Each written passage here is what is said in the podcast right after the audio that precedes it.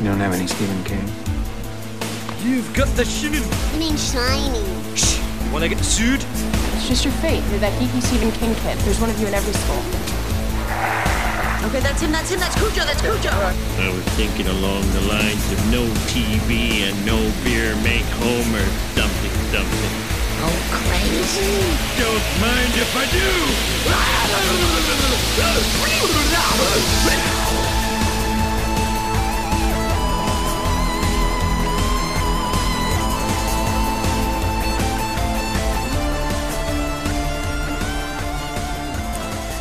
and welcome to Tower Junkies, presented by ObsessiveViewer.com. Tower Junkies is a podcast celebrating the work of Stephen King, hosted by two lifelong constant readers. We do non spoiler and spoiler reviews of King's published work and take a critical look at his film and television adaptations as well. We also discuss the latest King news and check in with each other on our ongoing King obsessions. It's the podcast where all things serve the King.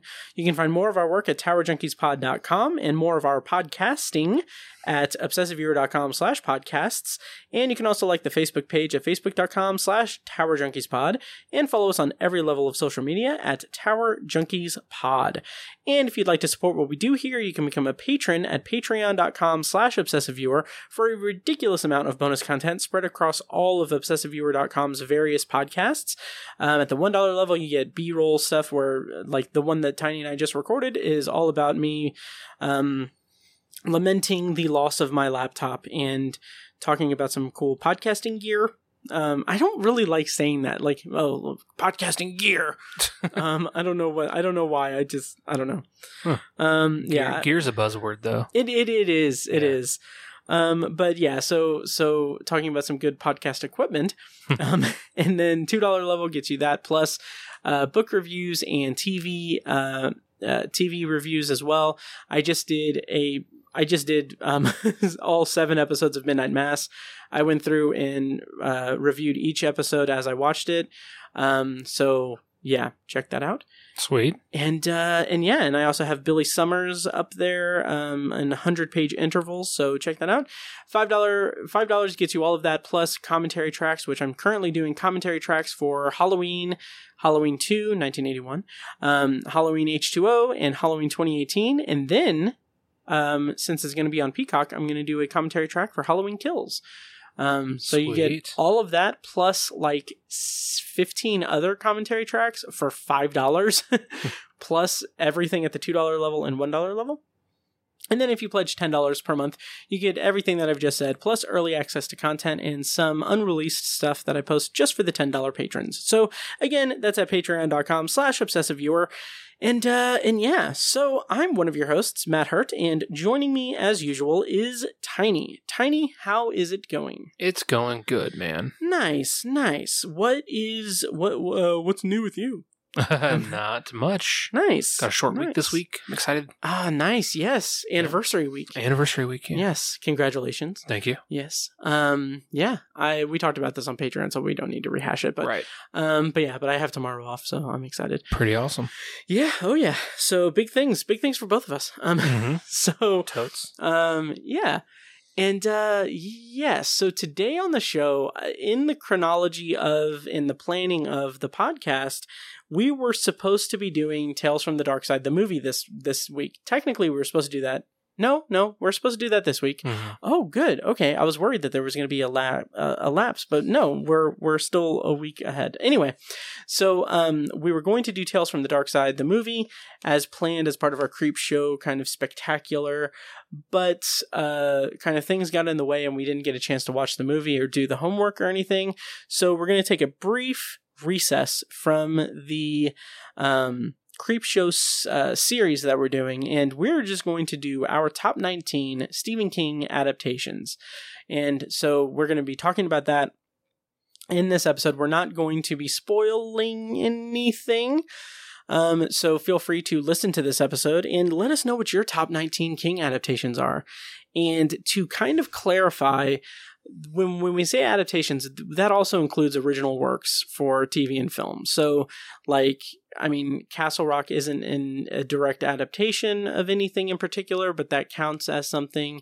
And same with like Storm of the Century, which is only a miniseries and nothing else. And Um, other stuff. So, um, so yeah. So obviously, King has a lot, a lot of stuff in the Til in the t- the Tillman Phoebe um, category uh, in the film and television medium. So uh, I'm excited to finally do this, and Yeah, me too. We've Yeah. been talking about this for a while. we have. Oh yeah, and if you want to check in on our top 19s of of novels and everything, um, and when this posts, it'll probably be up there too. Go to uh, towerjunkies.com slash top 19, or no, it's towerjunkiespod.com. That's the actual URL. um, towerjunkiespod.com slash top 19. And that's where I keep all of our top 19 stuff there. So um, check that out as well. Or if you want to just spoil this episode, go check that out now and see what where our top 19 is. Um, but yeah, and you'll also see pictures of our, our beautiful little faces. um, so yeah.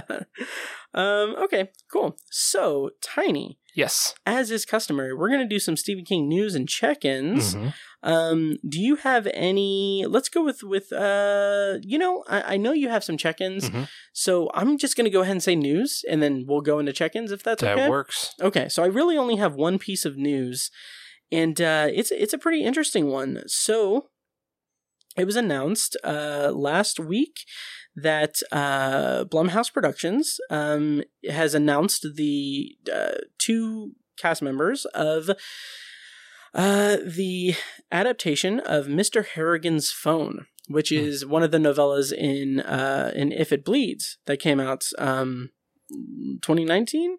Mhm. And so this is exciting because I don't know the story. I don't know the story and everything, but I've heard that it's one of the stronger ones in that collection. Um, it's written and directed by John Lee Hancock, who I can't place what I what I've seen of his work, but um, it is going to star as presumably the titular Mr. Harrigan. Uh, it is going to star Donald Sutherland Mm. and as uh, the kid of the story, apparently, um, uh, Jaeden Martell uh, from Mm. you know old old uh, old Bill from uh, it. Nice. Uh, yeah, Big Bill. Big Bill. There we go. Big Bill Denbrough. Uh, Big Bill Denbrough. Um, yeah, so that's exciting. And again, I just I love it whenever there's you know uh Stephen Crossover. King, yeah, crossovers and stuff. So- Universe. yes. So, how do you feel about this casting? Uh, production is beginning this month in October, and it is going to be released in 2022. So, we're going to have to do If It Bleeds next year. Totes, yeah. yeah, Is it TV movie? that is a great question. I believe it's a feature film. I want to say, um, I don't know if it's going to be like a streaming thing or if it's going to be theatrical. Okay. I'm I'm leaning toward theatrical since it's Blumhouse. Mm. Yeah. Um, but I mean, they could also make it a Peacock thing. hmm Yeah. So Cool. I mean, hey, you know, it's a couple big names. Yeah, I do like uh, Jaeden Martell. me too. He's good. Yeah. Yeah. So, The- and who doesn't like Donald Sutherland? Oh, right. Yeah. Right. So that's Well, I will say Katniss Everdeen doesn't. All right. Am I right? 'Cause, he was uh, the bad President guy. Snow. President Snow. right. You know nothing. President Snow. Um, nice.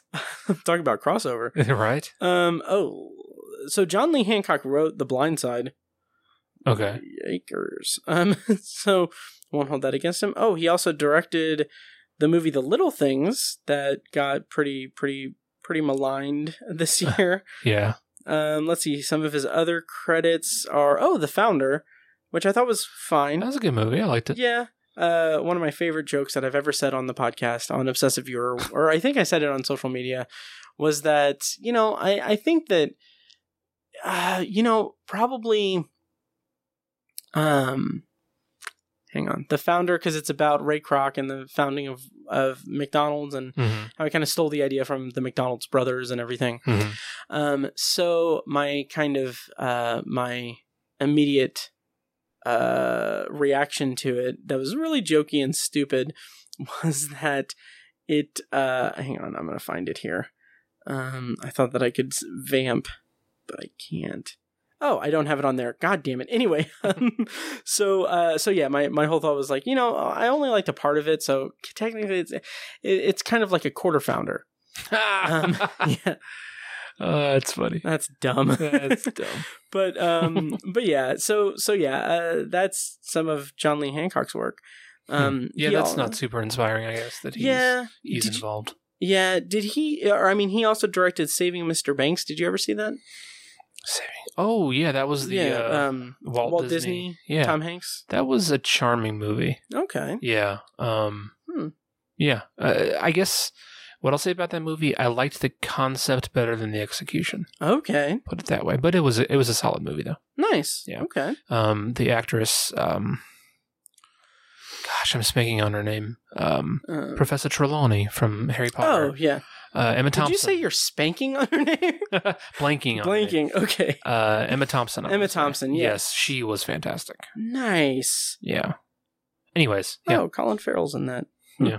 Okay.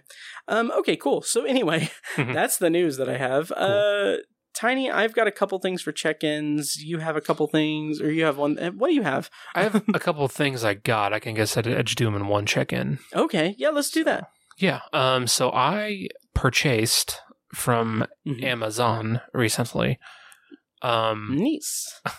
I'm trying to get back into like some physical books, um, Nice. as opposed to just Audible. Mhm. Um. And I so for that I purchased Joyland and the Colorado Kid and the physical Nice. like comic book adaptation of Creepshow. yes. Yeah, and so um, I've read through the Colorado Kid Mhm. already, which I enjoyed. Mhm. Um, I started Joyland. I haven't gotten very far yet Okay. because of all the work and everything I was Yeah. doing the past couple weeks. Um, and then I just got Creepshow this weekend, so I haven't um, I haven't uh, gotten into that yet. But um, nice. I think I will definitely, definitely, I'll mention probably during check-ins in a future episode, like what I thought of Creepshow, hmm um, the Nice. the comic The- book, um, yeah. adaptation of it. But um, yeah, I think eventually we'll we might have an episode about Yes. Joyland and the Colorado Kids. Yeah, and I was going to ask you about that. Did you want to do just doubling those up and do like the both Colorado Kid and Joyland since they're both short, or do separate episodes? Um, we can double up as far as I'm concerned. Okay. Yeah. Okay. Yeah. Because I What whatever you want to do. Yeah. So. Okay yeah I think we're going to have a guest on there, a returning guest. Oh, yeah, nice. Yes. Yeah. So Um, but anyways, reading Yeah. Colorado Kid really got me. I there was like a um, uh, uh prologue, mhm. if you will, um, kind of introducing the idea of hard case, the hard case crime oh okay um, books, uh, written by it was written by the guy who kind of started the company. I can't remember his name, okay Dave something. I want to say David something, Mhm. Um 'cause because I think Colorado Kid was the first one. oh really I think because I think he he had the idea and he wrote to Stephen King because he knew he was a big fan of that Mhm. concept, and he just wanted him to write a blurb for them, okay kind of introducing it. And he was like, "I'll do you one better. I'll give you a story." And that's so yeah, so I th- I think it was the first one, and so his little prologue forward from this guy is in that, and I just thought it was such a cool idea. Um, totally like a grassroots kind of just Mhm. fully like inspired from a couple of art nerds, you know, Mhm. book nerd kind of people. Um, so I just love the idea, and so I think there's about twenty of them, and so I'm just going to start buying those, um, the the actual paperbacks, Mhm. uh, the the physical form of them. Um, so I just bought um, uh, it's called Bust. I can't remember the author's name. Um, so yeah, I'm going to start collecting all those and reading them, and um, I'll check in, you know, occasionally very as, cool as I collect them. It's a really cool, um, really cool collection because they're all like, I, I guess uh, in the past when they would do those those trade paperbacks that, that Mhm. kind of inspired it, you would go get them like anywhere. Like they'd be at the pharmacy, and the grocery store, the gas station, and they'd be like a they'd be like a quarter. Mhm. Um, and so they're all really cheap. Like some, most of them are around ten dollars or less yeah and so they're really cheap and they're all quick reads you know like 2 Mhm. three hundred pages and um it's it's totally just supposed to be like quick digestible stories there's usually a, a mystery they're kind of they're kind of sexy Mhm. stuff like that um noirish kind of stories so um i just love the concept and so i'm gonna fully buy into it and uh get those stories Nice. That's Yeah. awesome. Um so um uh yeah, cuz later was one of them. right later, yeah. Um Yep. yeah. Uh Tiny, there's more than 20. oh really maybe it's just because i i looked at ju- i've only read the colorado kid and they just had the list oh, of- okay. okay Yeah. Do you want me to tell you how many there are? how many are there Well, first of all, let me just say, Tiny, um, that some of the it's really interesting because some of the like I know that there's a bunch that were written by Michael Crichton under a uh, pseudonym of Right. John Lange. Right. So that's cool. But according to their website, uh, 135. Well, shit. So so yeah. Huh. Well, I guess because the Colorado Kid was the first one, maybe they're Mhm. just the reprint or whatever just had like the first twenty on there. Right. I don't know, but well, I'll collect them until I'm tired of it. I guess. Right. nice. More power to you. Yeah. So Um that's awesome. Very cool. yeah, like I said, they're not expensive. They're not big. Yeah. You know. Yeah. They seem like good uh like beach reads. Right. Yeah. And they all have, um, you know, a unique piece of art, cover art on them. The cover art's amazing. Yeah, that's Oh, very inspired by like the noir era Yeah. kind of stuff. So yeah, Oh yeah. they're just fun. Cool. Cool. Yeah. Okay, so for my check-ins, are you are you ready for my check-ins? Did you have another one? No, that's all. I, that's it. That's it. I'm good. Okay, cool. So I just have a couple of check-ins. Um, that just went away from my phone. Um, okay, so I have a couple of check-ins. Um, really fun stuff. Um, first I'll do the non-related Stephen King thing, but uh, friend of the show, JP Leck, who uh is the is the mastermind of the Endless Elsewhere. Mhm. Uh, he is an alum of the Sharktober in Irvington event that we did. Yep. Um, he has I, I've mentioned it before. He has a podcast, the uh, the Endless Elsewhere podcast, which has my voice as the uh, as the true crime uh, YouTuber uh, Adam Baum, which was in uh, one of his short films and in the podcast. And so he very, very nicely messaged me and said, like, hey, I've got this, I've got something for you if you want to give me your address. So I'm like, okay, yeah. So I gave him my address and he gave me this. It's a it's a coffee mug with the Adam Baum logo on it. that's cool. Yeah. That's so cool. Very nice. Yeah. I like it. Yeah. So that's nice. Yeah. And then the Endless Elsewhere um, is logos on the back. Pieces on the cat tree. Yeah. Um, so yeah, but anyway, check that out. Endlesselsewhere.com. There's a bunch of stuff there.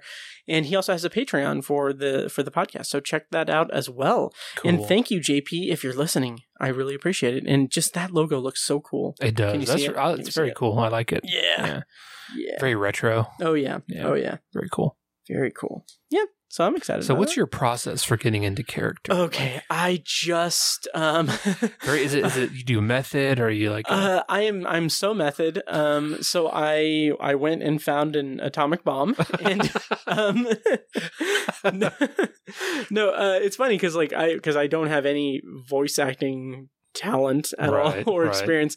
But like he said that I remember when he first asked me about it, he was like, you know, I've listened to your voice in my head all the like so much that when I was writing this character, like it was your voice and everything. wow, that's So I was like, that is so touching. That's so nice. nice. Um, and so, so like I didn't do much, like in terms of like, um, like doing any like, uh, like any work or anything on it, like like Mhm. any character work or anything, yeah. because I wanted to just be like podcast voice. hmm But also, given the subject matter of it, I because it's it's uh, the character is recounting some of the strange occurrences in Circle City, hmm and so uh, like I would definitely have to do like a like a like um like pizza roll was in was uh was at the vet and she had to have her bladder checked. but what happened next may terrify you. She froed up on the carpet. Chills, bro. Yes, I got yes. chills. Yes, JP, if you're listening, feel free to put that in. put that in. Um, yeah, but anyway, yeah. Anyway, you guys check that out. Uh, uh, endlesselsewhere.com. It is it is awesome, and I just have the utmost respect for JP Leck because Totally. I mean, just his he has this overarching vision and everything. It's just it's so cool. It's Crazy. It's yeah. so cool. What he's Multi- what he's achieved over the last like decade. Yes, it's Yeah. insane. And Mhm. like the amount of work, the amount of output and everything and just the the different uh like the multimedia aspect of it cuz like he has like photo comic books or photographic novels of it. He has novels, he Mhm. has podcasts, he has short films. It's just it's so cool. It's basically a one man Marvel. Absolutely. Yeah. Oh yeah. Yeah. So very cool.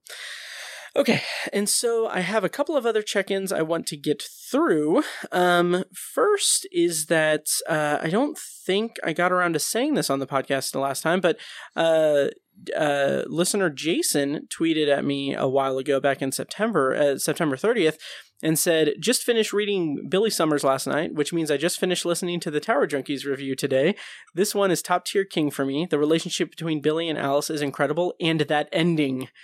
and so I was delighted when that tweet came through. And then he, like, as soon after that, I got an email saying, like, uh, saying that oh he just became a new patron at the two dollar level, and then he tweeted me and said, uh, "And your um your Billy Summers reviews just earned you another uh, earned you a two dollar patron and everything. I'm excited to listen to them. So, uh, Jason, if you're listening, hope you're enjoying the Patreon content.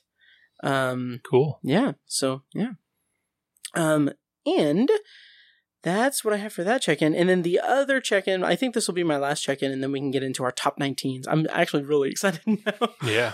Um, uh, friend of the show, Victor Gamboa, who hosts his own podcast, the Outer Limits podcast, of which I was a guest. Um, and he is also the proud owner of a RodeCaster Pro as well. Mhm. Um, at my um, at my recommendation, um, he uh, he DM'd me and uh, he DM'd me uh, a while ago, and he just said like, "Hey, um, I shockingly I I haven't read any Stephen King. Uh, where do you recommend I begin?" Hmm. So I'm like, "Okay, let's do this." um, all right. So I recommended that he read different seasons first because I figured that that is a good entry point to get uh, get a good taste of Stephen King's storytelling prowess. Mhm. And it's not too because I, I kind of feel like with Stephen King, you kind of have this this understand or or this mistaken understanding for for people that aren't familiar with him that he that he's just a horror writer. It's something we've talked about ad nauseum. Mhm. So I wanted to direct Victor toward uh, something that is not not necessarily horror, and, and it's not horror through and through or anything. So I recommended different seasons, and then like very soon after that, he. he uh he sent me another DM and said, "Well, Matt, I thought you should know that you hit it out of the park with your recommendation. I just finished Apt Pupil, and holy catfish, I had to stop uh, the body 10 minutes in because I'm still in the headspace of that story. Wow. yeah, and he said, I haven't seen the film adaptations of Apt Pupil or Shawshank, but those fucking, inc- those were fucking incredible stories. Uh, just wanted to say thanks again and let you know that you've opened my eyes or ears, because he listens on Audible, Mhm. uh, to the work of the king. And uh, I'm just awesome. uh, yeah, I'm so delighted by that. Yeah. Um, and then he followed that up um, this past Saturday, and he said, "Matt, sorry I keep bugging you with this stuff, but I finished different seasons, and I very much enjoyed every story in it. If I had to rank them, I'd go Apt Pupil, Shawshank, The Body, and The Breathing Method. They're all very close. I didn't dislike any of them. I did get a chuckle from The Breathing Method because my sister, because the sister hospital to the one I work at is named White Memorial." So that was fun to hear. So it's you'll you'll Gotcha. you'll see Okay. Um, Hmm. uh, yeah, so I'm I'm super excited for him to to be exposed to more Stephen King. Nice. And next up for him is going to be Night Shift, which I am personally excited for him to read just because it is it is it is night and day no pun intended because night shift but it is night and day from different seasons it is much more aggressive and much more just i keep wanting to use the word gnarly but I, i'm going to give i'm going to tell you guys a secret almost every single time i've heard someone use the word gnarly like oh man that scene was so gnarly Mhm. i don't know if they mean it's good or bad Like- yeah, it's kind of a um ambiguous word. way. yeah. Oh yeah. So like uh, so yeah, so that's my secret shame. Um so uh but Night Shift is a is a very uh gnarly or extreme uh collection. So I'm very curious what Victor's um response to that's going to be. And also, I'm selfish in that I recommended Night Shift to him because I have that Stephen King Patreon project in the works. So all of January on Patreon at the $2 level, uh, the $2 patrons are going to get weekly installments of what I'm calling the Church of King. Because every Sunday you're going to have a new episode of me talking about short stories from Stephen King. January is Night Shift. And so that's every Sunday in January. It's going to be another edition of me talking about Night Shift. And I will say, uh, since since Victor happens to be a ten dollar patron, he's going to have access to all of that Hmm. uh, at on January first. So yeah. Sweetness. Okay, so yeah, so that's my those are my check-ins, and uh, yeah, any any thoughts on that, Tiny? No, exciting that we got more Nice. patrons filtering Uh, in. yes, I'm very excited about that. Thank you guys so much for Mhm. joining our Patreon.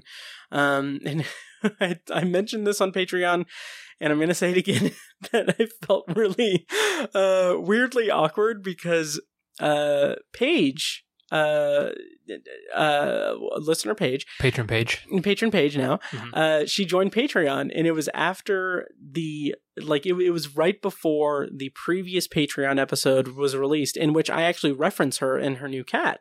Hmm. And so, like like the day before that episode was going to release, I got an email saying like, "Oh, she became a Patreon supporter." I'm like, "Oh, that's great!" And I was like. Oh my god, I'm gonna seem creepy as hell. Like, oh hey, you just joined Patreon and then you you're like I just imagine like, oh I'm I'm so excited to finally get, you know, Patreon stuff for for obsessive viewer and then oh this this is about Matt's cat. I'm going to listen to this and then oh, he's talking about me. What the, what the hell? that is odd. Yeah, yeah, but she commented and, and like I mentioned like we like we talked about it and she's like no, no, no, it was just like oh, that's just me. It's like oh, th- that's talking about me. That's awesome. nice. So yeah. So if you want to know if we've talked about you, go join Patreon and go through the backlog. Um, we don't re- we don't say anything negative about anyone. Right. Um, yeah. So anyway, those are my check-ins. Cool. Um, do you want to get rolling on the episode? Let's do it. All right. So as previously mentioned, we are going to be counting down our top 19 Stephen King TV and film projects. So it is our top 19 adaptations of King's work and other film and TV app, uh, uh, applications, adaptations, and uh, works. So Tiny, I don't really remember how we did this when we did our top 19, but obviously we're going to go 19 to 1. hmm And I think we'll just do like I'll start with my number 19, you'll say yours, and then if we have one like if if like if your number 19 is my number 9, hmm uh, what how do you think we should do that? Should I say like, "Oh, hey, that's not my number 9," and then you say your thing? That's probably the cleanest way to do it. Yes. Yeah. Unless unless we come to each other's number 1 because we don't know each other's list. Right. So, um, yeah, that's gonna spoil it. But, but yeah, uh, okay, we'll we'll figure it out. Okay. Okay, so we're gonna talk about our top nineteen Stephen King movie and TV works. We're not gonna spoil these individual titles or anything, so feel free to listen along. I'll try to I'll try to put show notes in the episode uh, or put timestamps in the in the show notes of the episode so you can kind of figure out where we're where we're at and everything. But Tiny, do you want to get us kicked off with your number nineteen Stephen King adaptation? I will gladly do that. Nice. My number 19 is the It miniseries from 1990. Oh, interesting. Okay. Yeah, which I was a little surprised that I found myself bringing it up. Mhm. Um, but we reviewed that, or at least mentioned it on the podcast. I should have looked up the episodes where we talked about these. Yes. So we I should have been more diligent about it. uh I think what we did there was we talked about I think I talked about it with maybe Fecus Okay. or maybe you and I did, but I think it was episode 4. I know I've mentioned it before on the podcast. Yeah. So you can reference that episode for Mhm. further thoughts. But um, I think why I want to include it on my list is the fact that I think it demonstrates really well the vision that King had in the book. Mhm. Um, uh, most notably, the vision of how well these kids got along with each other Mhm. and, and their their friendship, their love for each other. They're the losers club, and it's Yeah. demonstrated pretty well in the miniseries. And I also think it's it's really his full vision. Mhm. Um, it's you know it's it's really extensive, and it's uh, I, I also find um, Tim Curry as Pennywise is iconic. I mean, Mhm. truly iconic. Um, and I think it stands out for that reason. I, I, I really love it, and uh, it does have a lot of flaws. Um, it's it's got the full '90s camp, you know, and, and Yeah. the, the '90 the '90s was not a great time for television Mhm. uh, as far as like the budgets Yeah. involved and and especially TV miniseries. right and the way Yeah. people treated it and people's attitudes towards it. It was not as revered as it is today. Right. Um, and so, but I, I think I think if you set those things aside and you have the right expectations going in, and you have a passion for the story, I think it's a I think it's a good adaptation for people to see. Mhm. Um, I think there are better adaptations of it. Uh, the film, the, the the story, it. Mhm. Um, but I think this one is worth a watch to people who are. I've read the book twice, Mhm. and it's one of my favorite King books. Yeah. Um, and and I th- that's the reason why I would include it on my top 19 adaptations is that it's a it is a loyal adaptation of his story, and it demonstrates some of those ideas really well, and uh, despite all its flaws. hmm So I, I, I think it's worth a watch for true It fans or King fans. Nice. Yeah. Yes, and that was episode four that I talked about it with with guest Fecus on Okay. So you weren't on that episode, I don't believe. Okay, I feel like I've talked about it before. Though. I'm I'm sure you have at some Yeah. point. Okay. Yeah. Um. Yeah, probably when we talked about it chapter two or did Could our be. it chapter one commentary track on there. right. right. Um. Yeah. Yeah. Okay. Very cool. So that miniseries did not make my top 19, Okay. actually. Um, my number 19, though, is the 1991 film, which I know you haven't seen, but it is Sometimes They Come Back. Mhm. Tim Matheson stars as a teacher who has a some uh, has a some has some uh, traumatic experience from childhood that creeps up uh, upon him. So basically, uh, he has a traumatic incident in his past involving some teenage bullies when he was a when he was a child, and they basically start infiltrating, like like kind of they weirdly start infiltrating his class as he's a teacher as new students. And there's a weird time thing where he like they're still teenagers and he's you know it's 30 years later. Mhm. um really interesting story. The sh- the movie is it's number 19 so it, it's not like the strongest but Right. yeah, but there's some like pretty cheesy stuff in it. But for all, uh, by all accounts, it is it is a very solid, very solid story. Um, very solid adaptation of the story. Nice. Um, and I mean that's one of my favorite stories from Night Shift, and uh, I'm just glad that there's something out there that's adapted. Nice. Um, so it's so it's good. It's sometimes they come back. Cool. Yeah, and obviously it's not on my list because I haven't seen it. So Right, right. I'll see at some point. Yep, I think uh, maybe next January. okay. Sure. Possibly. Okay. Um, yeah. So that sometimes they come back. Yeah. I have not seen the sequels, so Okay. yeah. But yeah. Gotcha. Um, yeah. So what is your number eighteen? My number 18 is the miniseries from 2016, 112263. Oh, interesting. Yes, which was that on Hulu? That was on Hulu, That's what I and thought.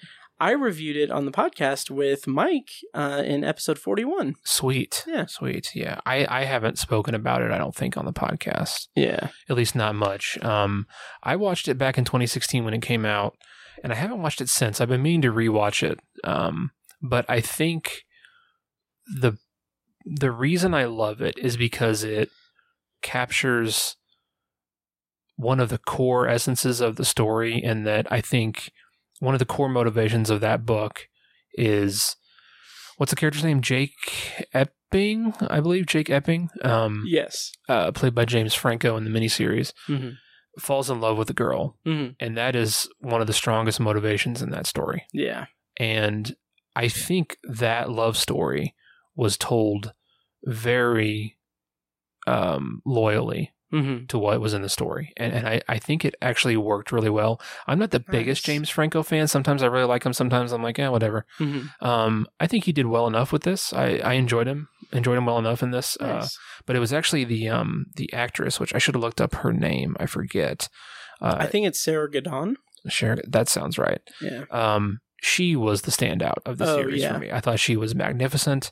Um, it doesn't hurt that she is a gorgeous woman. Right. Um, but that she she was just so lovable. Mm-hmm. Her character was so lovable.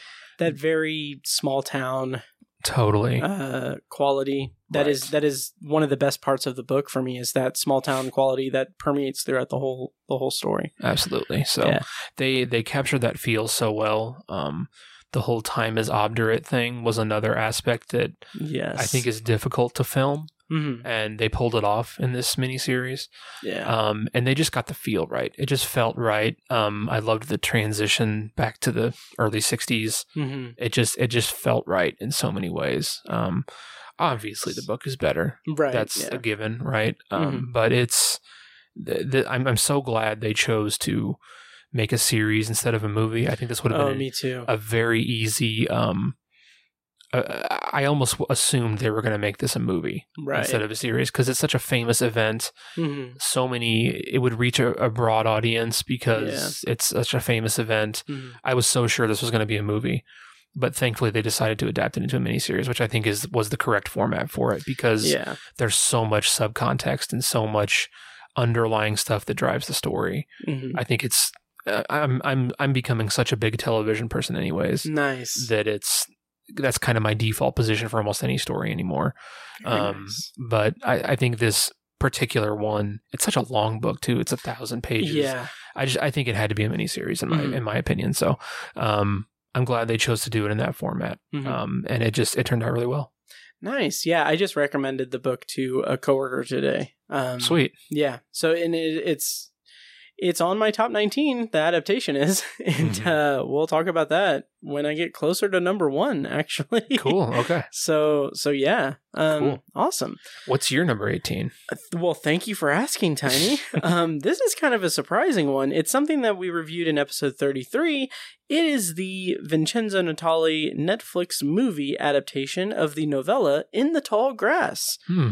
Um, there is just something really fun or uh, immersive about the way that that story unfolds with the just crazy, you know, crazy tall grass that envelops them and the time the time differential aspect of it was really compelling for me. And some of the changes that they made from the novella to the to the movie helped a little bit with me to to kind of key into it. Um so overall i just i kind of really really enjoyed this adaptation. And i think Patrick Wilson did a good job. I honestly think he did a good job. I kind of think he gets kind of a bad rap. Um, Mhm.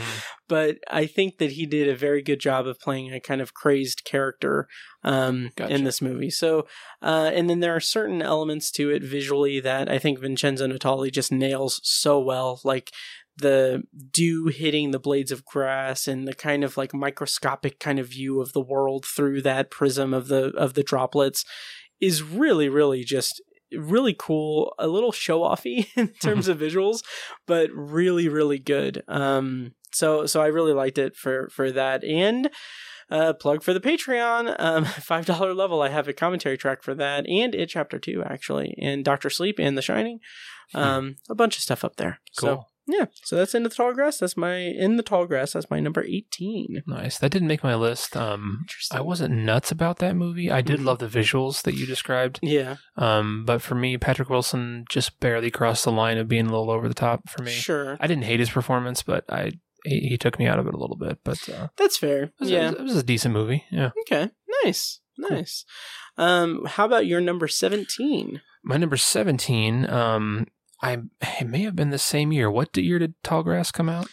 Um, it came out in 28, uh, 2019. Twenty nine. Okay, so I was off, Mm. but 2017 was a huge year for Stephen King. Oh yes, This movie came out on Netflix as well, 1922. nice. Yeah. Um. So that's. I feel like that one is pretty obscure. Mm. Um. The story itself, I think a lot of people aren't familiar with. yeah. Uh. The the it was a short story, correct?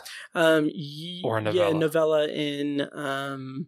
I haven't read it, so. Yeah, do, you haven't? I thought we read it for the podcast. Mm-mm. Oh, I think I.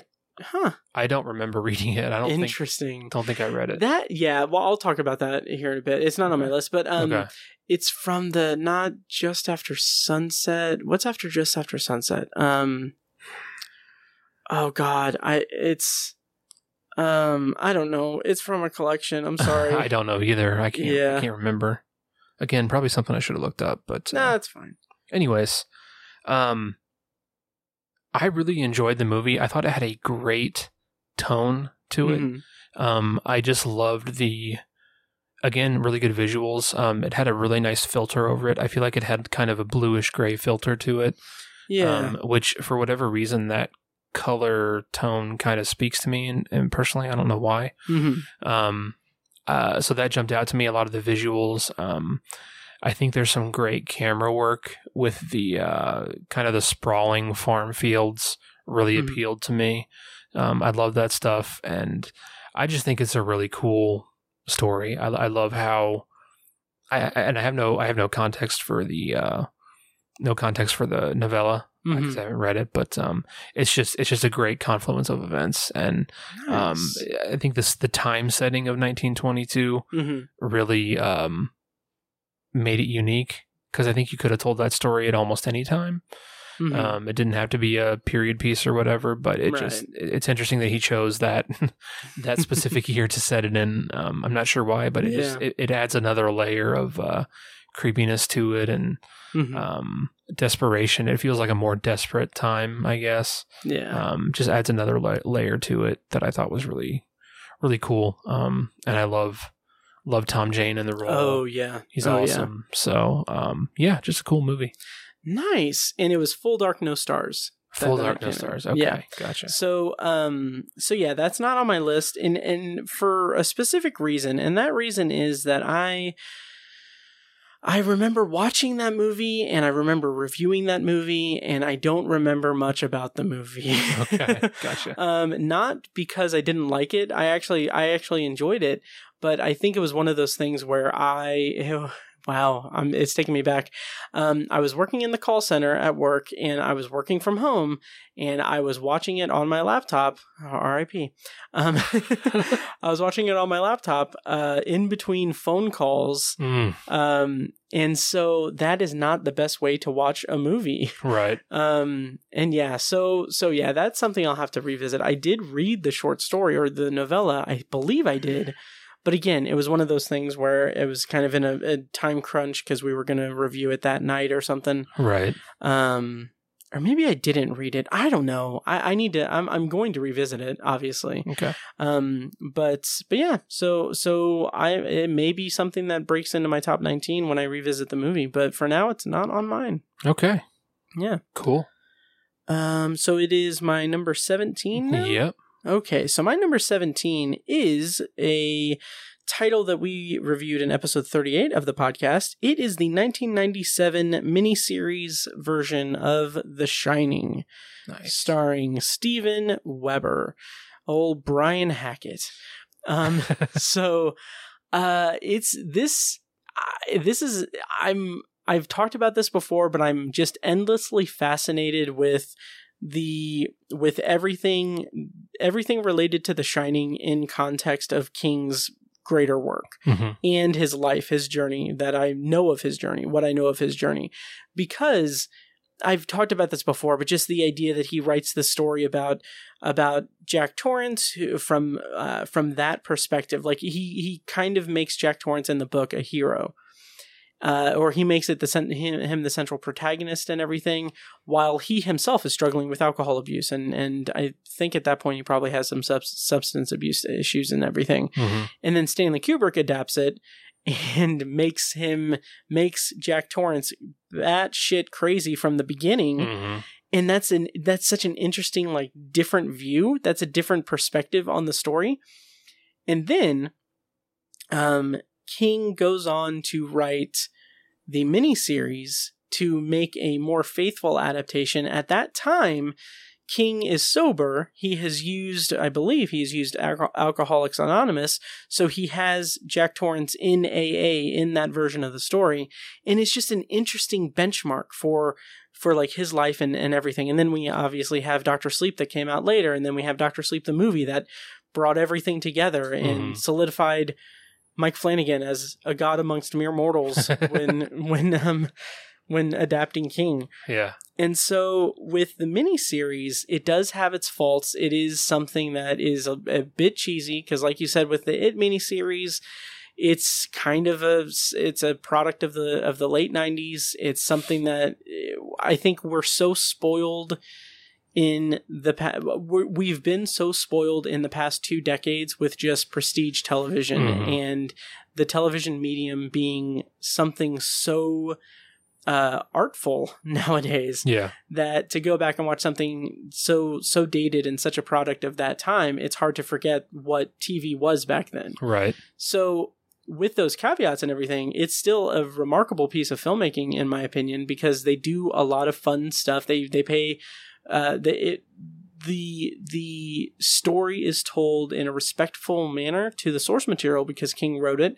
Um, and it's just it's it's a lot of fun. It's really good. It's it's an interesting it's an interesting different take on on what became a horror icon both in print and on film. hmm So it's an interesting kind of side side uh side uh adaptation, I guess. Yeah. Yeah. So yeah.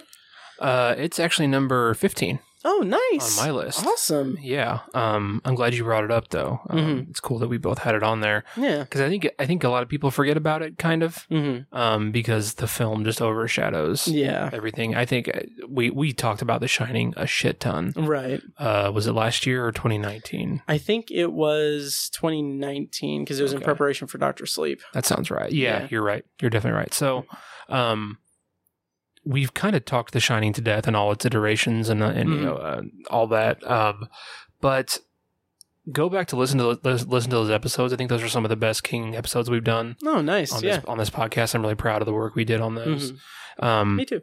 but uh, I, the reason I have it on my list is I think it, it does have a lot of faults, and I bring those up in the in the episode when we talk about it.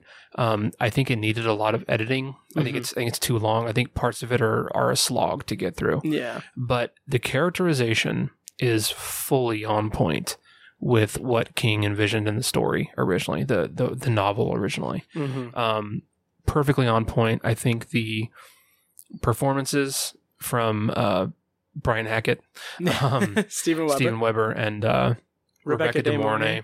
Are fantastic. Their Mhm. their chemistry and their back and forth is like is like a perfect vision of the book, in my opinion. I, Oh, yeah. I love that so much. The kid, not so much. Yeah. He's one of the few kid actors in the Kingverse who really did not do a good job. Right. Um, no, he's a kid, so I'm not I'm not holding it against him. Yeah. Um, but so the, the characterization, their relationship, and again, just the full vision of the novel Hmm. being laid out visually is so satisfying. Nice. Um, and, and also just the the Stanley Hotel that oh yeah. that visual is so great. oh yeah. Knowing the Um, history of it in terms of King's history with it is just really cool. Right, and and you you're talking about uh, the movie. Uh, the movie adaptation, 1980, Stanley Kubrick's The Shining. Mhm. So I think the visuals of The Shining are dominated by uh, Stanley Kubrick's movie, Mhm. but to throw in the Stanley Hotel Yeah. really kind of is a good counterpoint to that. Mhm. And I think it actually rivals that pretty well. Um, I don't obviously visually this series doesn't stand up to Stanley Kubrick, but right. it's it's still a nice, uh, per- perfectly serviceable film or uh, series from a visual standpoint. And I think Yeah. the Stanley Hotel is one of the the uh, tent poles of that. So Nice. yeah, it's it's a fun little series. It's it, it's worth a watch for especially for Shining and King fans. yeah. I absolutely agree. And you said that that was on that was your number fifteen. Number fifteen, yeah. Okay. Cool. Yeah. Uh, how about your number sixteen? My number sixteen is 2021's Lisey's Story. Oh, nice. That made the cut. That did make the cut. Very Um, cool. again for for visual reasons i think that series had such good visuals the camera work um the direction the sets hmm everything about that series was visually amazing. Um and and i think I, I i wasn't crazy about the novel. I didn't i didn't love the novel. And and even the series like i feel like it's such a personal story to Mhm. king and it's so it's so cerebral and such yeah. a such a sh- strange way to tell a story really hmm that it all it kind of doesn't work if i'm being honest. And that's that's why i'm not nuts about the novel. Right. but and, and i think if you if you don't read the novel the series doesn't really work that well for you in, in, my opinion. Hmm um and so i i think it's such a niche story hmm that it's it's hard to appeal to a wide audience. Yeah. And and I think I think really only fans of the book and people who have read the book are really going to enjoy the series. hmm Um, and and I hate to say that because it was so brilliantly done. Yeah. Uh, the performances are out of this world. Oh, incredible. totally incredible. award worthy performances Yeah. um, from so many different actors in that series. Um, and it's it is a fan again. It's it's amazing that someone was able to adapt it. Yeah. I, I am blown away by that because again, I'm not really a big fan of the novel. I think it's a brilliant novel. It's it's it's well done, but it's Mhm. it's very difficult to access. Yeah. it's not a very accessible story uh, novel, and it- it's it's just I'm very surprised that they were able to make it into a cogent, appealing, well done series. Yeah. Um, I think it's a massive achievement. Achievement. Mhm. Uh, And a massive achievement. achievement. Yeah, I like chief. Um, Oh, but too. yeah, it's it's it's just a really beautiful series. I, I think the visually the way they put it together, they knocked everything out of the park. Characterizations perfect, performances amazing, but it's just such an odd story and such a niche, unique storytelling structure that it's very hard to like recommend it to someone or Right. say like, "Oh, this is one of the best series of the year," like because it's it's so unique and it's so yeah. different. Um, it's it's not the the the word I keep coming back to is it's not it's not very accessible Right. for a lot of people. There's not a lot of people I would recommend it to, the novel Yeah. or the series, hmm but it's definitely good and really incredible storytelling.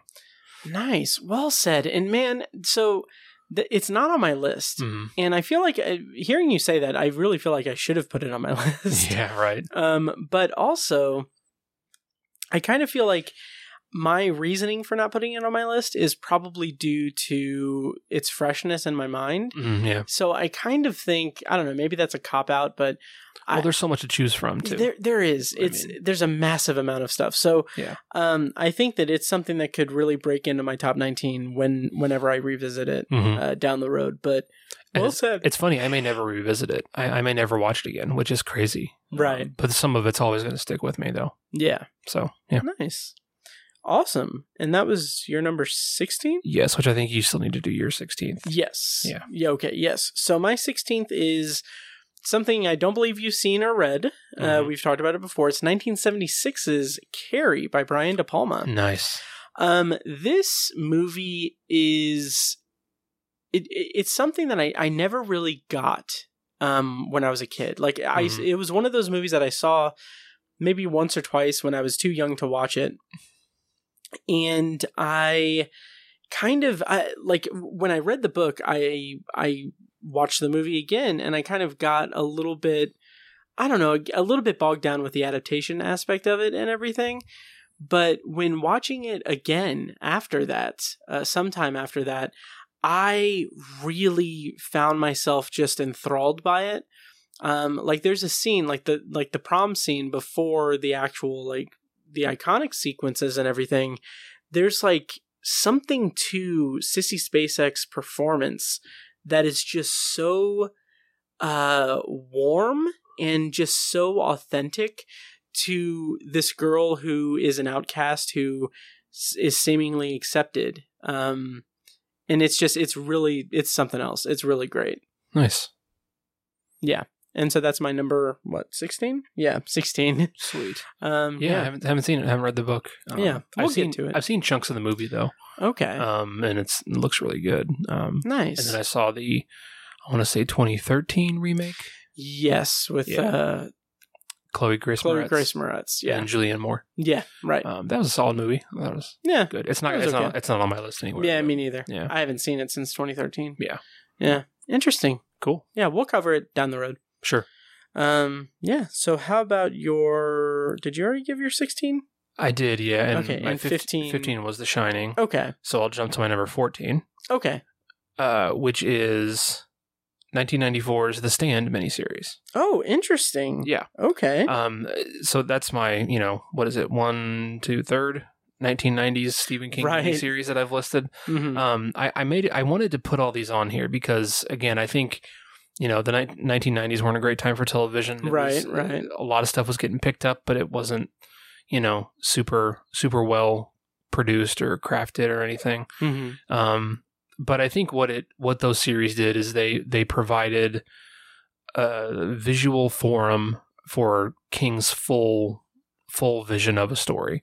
You know, so many things when they get turned into movies or even modern, you know, series adaptations, so much big chunks of the story get left out, and it's it's uh, it's not super satisfying because it's so different from the book, and people who are fans of the book don't don't get to attach to it because it's right. it's so edited and condensed. Yeah. Um, and and this miniseries really covered most of the stuff from the book. It covered a good solid eighty to ninety percent of the book. yeah. Um, uh, which which again, it just it just it gives gives a forum for the full vision, and that's that's what I Mhm. really appreciate about it. Um, there's some pretty good characterization. Um, you know, Gary Sinise and Molly Ringwald are Yeah. are all fine as as their characters. They do a pretty solid job. Um, but I, I think if you can really get past the again kind of the low budget and the campiness of it, I think there's there's solid creativity there with Mhm. with the writing and the structure and how they chose to tell the story. Um, it's it's a, a lot of my picks are based on this is great for King fans Okay. fans of King and fans of his universe and the original stories that these are based on. I think they're more than just worth a watch. Um, like uh, ev- everything I've mentioned so far, I want to revisit pretty much, with the exception of I think Lisey's Story. Mhm. Um, and it's because I, I think it's just it's just a good representation of the book. That's really interesting because the Stand '90s miniseries is not on my list. Okay. Um, and I I think part of that is because I didn't like it as much. Yeah. Um, but it's, it's very flawed. yeah, oh yeah. But also, I think part of it is that we went so hard on the Stand last year. We exhausted the stand. like we exhausted the Stand. yeah. and I don't know. I just kind of felt like, yeah, you know. I mean, it was it was solid. It was okay. Mhm. Um, and talking about the stand so much kind of altered my stance towards it and you know maybe that's just like a Oh. right now thing and in the future Sure. I'll be I'll be happy to revisit it and talk about it more but Mhm. I'm really talked out on the stand Yeah. Oh yeah. but I, we we kind of we didn't do as much time towards the shining and all of its iterations and kind of the franchise of the shining but I'm still more than excited to talk about the shining Nice with people and revisit it and hmm so I, don't- I don't know if it's just if it's just a different form of fatigue with the stand or Yeah. or what, but uh, also kind of the disappointment of the the new series. Yeah. That that's that- a that's a big part of it Yeah, too, as hurt well. a lot, right? Yeah. Um. Hmm. So, but anyways, yeah, I, Nice. um, yeah, I, th- I think it's worth a watch. Nice. And that's your number It's fourteen. number fourteen for me. Yeah, and I'm gonna do fifteen and fourteen. that's cool. Okay. Go for it. Yeah, So my number fifteen is Cujo from Hmm. 1983. nice. And that's interesting because I, I think pro- probably one of the reasons why I really liked it was that um, the the dog effects, like Hmm. um, they had they had actual Saint Bernards, and then also a man in a in a Saint Bernard costume. Yeah, um, like it's it's thrilling. It is actually like frightening. It is incredibly frightening. Um, even though they changed the ending of the book uh, in a in a specific way, it's still something that I was really keen on because it it does that thing that Stephen King stories do well in some respects. It takes a it takes a pretty straightforward concept or it takes a it takes a concept that is kind of a log line like okay a woman and her son trapped in a car uh dog rabid dog is attacking them. And like it just it creates in it so much tension. And just like the way that the heat is is kind of showcased in the movie is just really really visceral and and uh immersive to the viewer. So i really liked cujo and uh that is my number 15 um tiny have you watched cujo I haven't seen the movie. oh that's interesting Yeah, I've okay. read the book, but I haven't seen the movie. Okay, and that's the that's the kind of interesting thing about my pick for that is that I I'm not too too fond of the book really. Okay, It's pretty scattered and a little bit. I don't know. I, it's something I- I'll obviously need to revisit, but it's Mhm. not something that I'm eager to revisit. So Yeah. it's been more yeah. than twenty years since I read the book, so Wow. I need to Yeah. read it again. Yeah, okay, we'll put that on the docket cool. on the dog get. Yeah. yeah. Um, okay. so my number 14, though, is also from 1983. We covered it in episode 11 of the podcast, The Dead Zone, Oh, nice. starring Christopher Walken and directed by, oh my God, why can't I think of his name? Is it uh, David Cronenberg? Oh, that's David Cronenberg. I forgot that was Yeah. David Cronenberg. Yeah. Yeah. Um, I kept wanting to say David Lynch. Um, so, uh, you know, and it's funny because I have not watched it since uh, I have not watched it since we recorded episode eleven. So it's been years, Yeah. and I just remember I remember liking it well enough and everything, and I think I was just more interested and into the story and everything, and I think it does a, a respectable job. Christopher Walken kind of is a little hammy in it, Yeah. from what I remember but I just think I love the story so much that I forgive it for some of its weaknesses and everything. And uh, I think it's pretty solid. So that's my number 14, The Dead Zone. Nice. That didn't make my list actually. Interesting. Um, I've seen it, but um, Mm-hmm. yeah, I, I'm not sure why. It's not a bad movie by any stretch. Um, I just uh, that book was my like favorite Stephen King book for Oh, quite a, yeah, for that's quite a right. while. Mhm. It's I think it's in my top, might be my top five 19, uh, top nineteen uh, favorite Stephen King books. Um, so I hide I hold that book in such high regard, Mhm. and I feel like the movie turned into a pretty average movie. Yeah. Um, like it's it's fine, it's worth a watch for sure, but it's just not. It just didn't even come close to hitting the notes of the Yeah. the tone of the book for me. Um, it didn't didn't have the love story connection right. that was so um, satisfying in the book. hmm Um, but it's it's definitely not a bad flick at all. Um, Yeah. yeah, and I love Martin Nice. Sheen. Oh, yeah. Oh, yeah. Yeah. Absolutely. Right. Yep. Nice. Um, so what is your number? Th- are you we're 13. 13? Yeah. 13? Yeah. Lucky 13. Nice. Uh, mine is the 29 2019 adaptation of The Outsider, Oh, interesting. yeah, which was on HBO. I yeah, I watched a few episodes of it and I, I never finished it, and Okay. I need to go. I need to watch it again, or I need to watch it. But but yeah, yeah. Let, talk about it. Um, it it took some different turns of. It, it sort of introduced things in a different pattern as the book, Okay. which when I first saw it, uh, I'm trying to avoid spoilers here. Right. Right. But uh, when I first saw it, I was not receptive to it because I that was one of the things I loved about the book. It has a very straightforward, like first 150, 200 pages. It's just kind of this mystery, hmm and then it takes this supernatural turn just on a dime Yeah. in the book, which I thought was really cool. Yeah. And I I, could, I understand some people didn't like it, but I thought it was a really cool thing, and I I, I really love that about Yeah. the book. Um, and it's it the the series doesn't take that approach. It's kind of blending the two genres and the two ideas from the beginning. Um, and and like I said, when I first saw it, I was like, ah, damn it, that's gonna take me out of it. But it Right. they blended it really well, and it ended up working really well over like ten episodes. nice. Um, and I adore the cast hmm and the acting um, is so good. I think again, just a very, very uh, dedicated and true adaptation of the book, um, which I think is could have been difficult to do. Yeah. Um, I, again, this I w- I'm so shocked that this was a miniseries. oh yeah. Um, it, I was so sure this was going to get picked up as a movie, hmm um, and it, I don't think it would have been a very good movie Right. because of time constraints and trying to edit it down into a you know 90 minutes or two hours. Yeah, and and fitting in that supernatural element Mhm. as well as the kind of methodical element of it would would have been kind of disastrous for a movie. Right.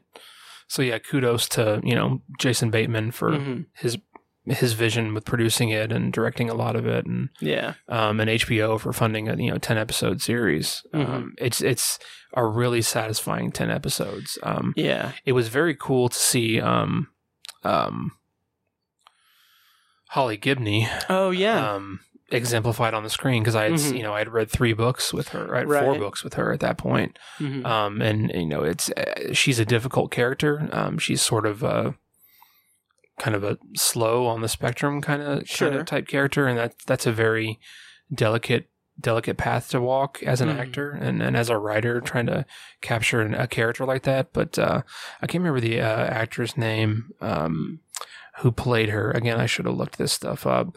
Um, but she uh, she hit it out of the park. nice. Um, I, I'm really shocked. Let's see. Her name is Wow, she's not. Why is she not at the top? Cyn- Cynthia Erivo. Oh yeah, Yeah. okay, She uh, that same year she was nominated for an Oscar right. for playing Harriet Tubman. I think Um, is is she close to an EGOT?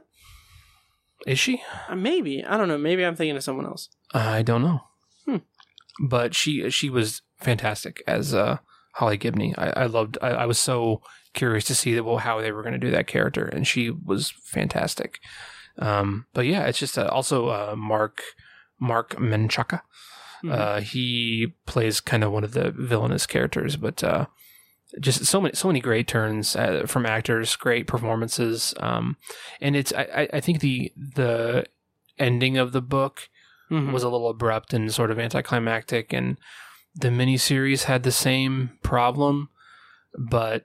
Uh, you know, as King fans, we know it's it's about the journey and not about the ending. And Right. it's yeah, the endings can be great, or you can just enjoy the journey you took and just come to the ending. Um, so I don't hold that against it or anything. Uh, but I kind of thought it would have been cool if they had sort of been like, hey, we're going to do our own thing for the ending and try to punch it up a little bit and do something a little different. Mhm. So I'm kind of surprised they didn't do that. But uh, yeah, it's just a really good adaptation, fantastic acting.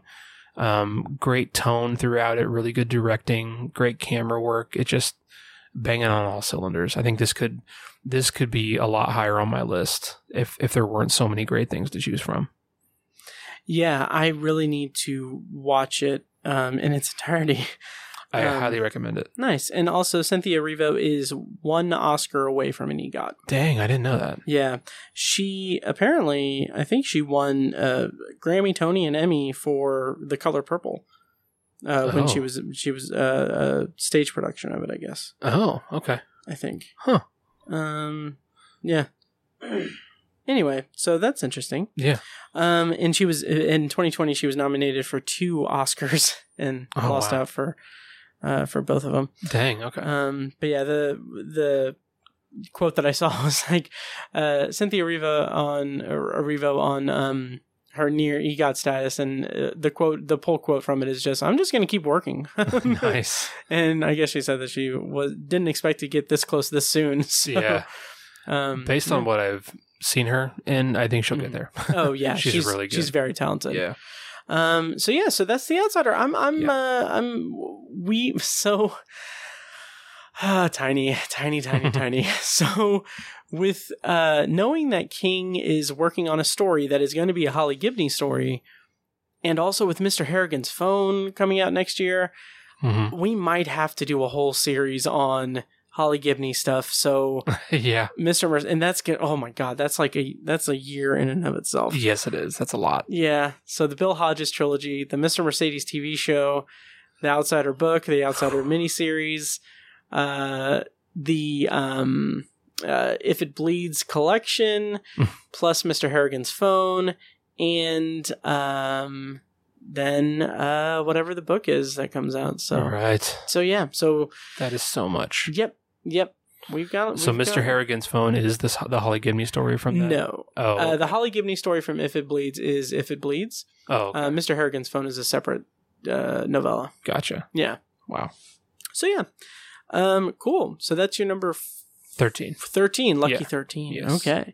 So, uh, my number 13 is something that we reviewed in episode 27 of the podcast. And my dear sweet pizza roll, cover your ears because it's 1989's Pet Sematary. Oh. Um, so, uh, I don't know if I mentioned this or not, but when Pizza had her UTI a couple of weeks ago, uh, when I realized what was going on and I was panicking and a little nervous and she was, she was so like, like she was cuddling up to me and everything.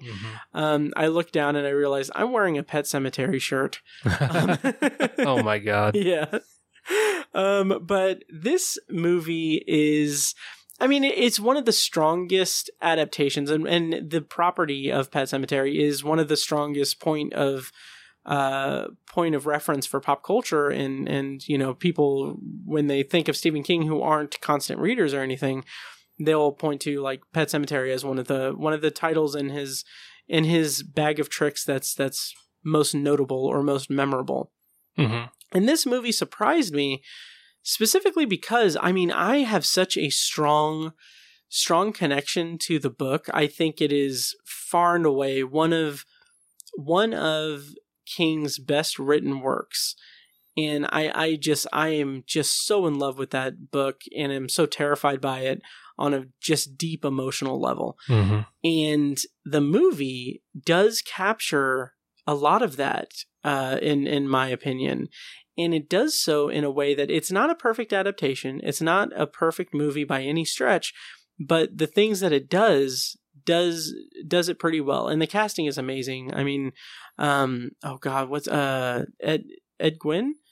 Um, yeah, as a as Judd Crandall. I mean, that's iconic. That's an Yep. iconic role. totally. Um, and the kid playing Gage is is like, uh, so freaking adorable. Um, yeah, totally. So it's it's it's a it's a tough one, but it is um it's my number thirteen. That's Nice. Sematary, nineteen eighty nine. Very nice. That Yeah. didn't make my list. Um, Interesting. but I do hold the novel in the same regard as you do. That's a top Yeah. fiver. oh yeah, Yeah, oh fantastic yeah. book. Spoiler alert: the twenty nineteen movie does not make my list. yeah, Yeah, Not so much. No. Yeah, I appreciate what they tried to do with it, Mm, yeah, but they failed. right. Yep, yep. Uh, so how about your number twelve? My number 12 is the 2017 Netflix movie Gerald's Game. Oh, interesting. That's my number eleven. Nice. That's funny. Nice. We were close. Yeah. Um, yeah, so this is uh, from an adaptation from saint Michael Flanagan. Yes. Yes. Uh, Prince Michael Flanagan. yes, Um, who I would fillet if he were here. Um, Jesus. And I I mean, seriously, when it comes to horror directors, my number one's probably John Carpenter. Oh, sure. Mike Flanagan is like on his heels I and honestly, will probably surpass him. I was thinking about this as I was just burning through Midnight Mass. Um, the the amount of just quality work that he has put in hmm throughout his career so far is is astounding to me. Yeah. And the fact that like he keeps like he's he's got stuff he, he's gonna keep working and i'm Mhm. just like I, like that that's what i mean when i say like he's prince mike flanagan because he like having watched midnight mass i can definitely see the parallels and i can see the influence of king so i'm like he's like he's a different and granted he's he's very talented at adapting king but he in telling his own stories and everything he's very much a student of king and I, that's why i'm like okay well he's a prince um nice. he's you know I like um, it. yeah so and i feel like there's like a complete set of of artists who are you know students of king who do their own work in a really kingy way but have their own voice and mike flanagan is like the top of the line on that Right. Right. Yeah. I, I mean, I remember when I was reading Gerald's Game, the novel, Mhm. which I enjoyed a lot.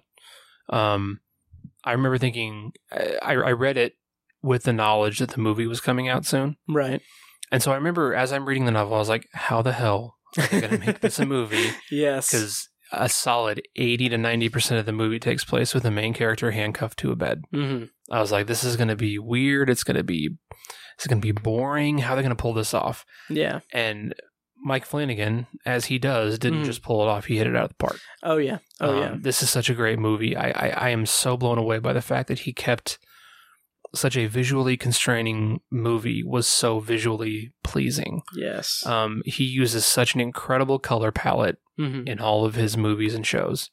Um, and, and you know, with, with a horror, a, a horror story, you think it's going to be, uh, the colors are going to be dark, black, yeah navies, grays, really charcoal, dark, uh, dark movie. But that's that's not what I associate with this movie. I Right. associate these beautiful sunsets on the lake hmm where the sun is this orange yellow bright red sun is reflecting off the lake and there's all this beautiful color to it because so much of the backstory of the movie takes place on the lake at sunset and hmm there's all these gorgeous colors for such a dark disturbing story and movie. Yeah. And and it's such it's so cool how he managed to I have no idea if that was even intentional. If he, if he was just like, well, you know, sunsets are bright and beautiful, like it just kind of happened to weave Right. together that way. But it's just not the visual that I would associate with a story like this. And it's so crazy that he, that's what he planted in my mind with this story.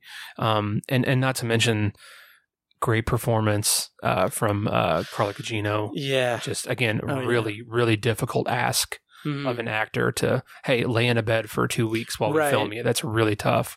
Um, such such a physical performance, Yeah. and she Have all of the tension just be contained in your physical performance. right. I mean, uh, yeah, Ugh. a crew of people filming you, and that's such a vulnerable state. That's got to be Yeah. so harrowing as an actor, and she just nailed it Yeah. so good. I- Just, I mean, like you said, the ask of that is Right. insane to me. Just like, yeah.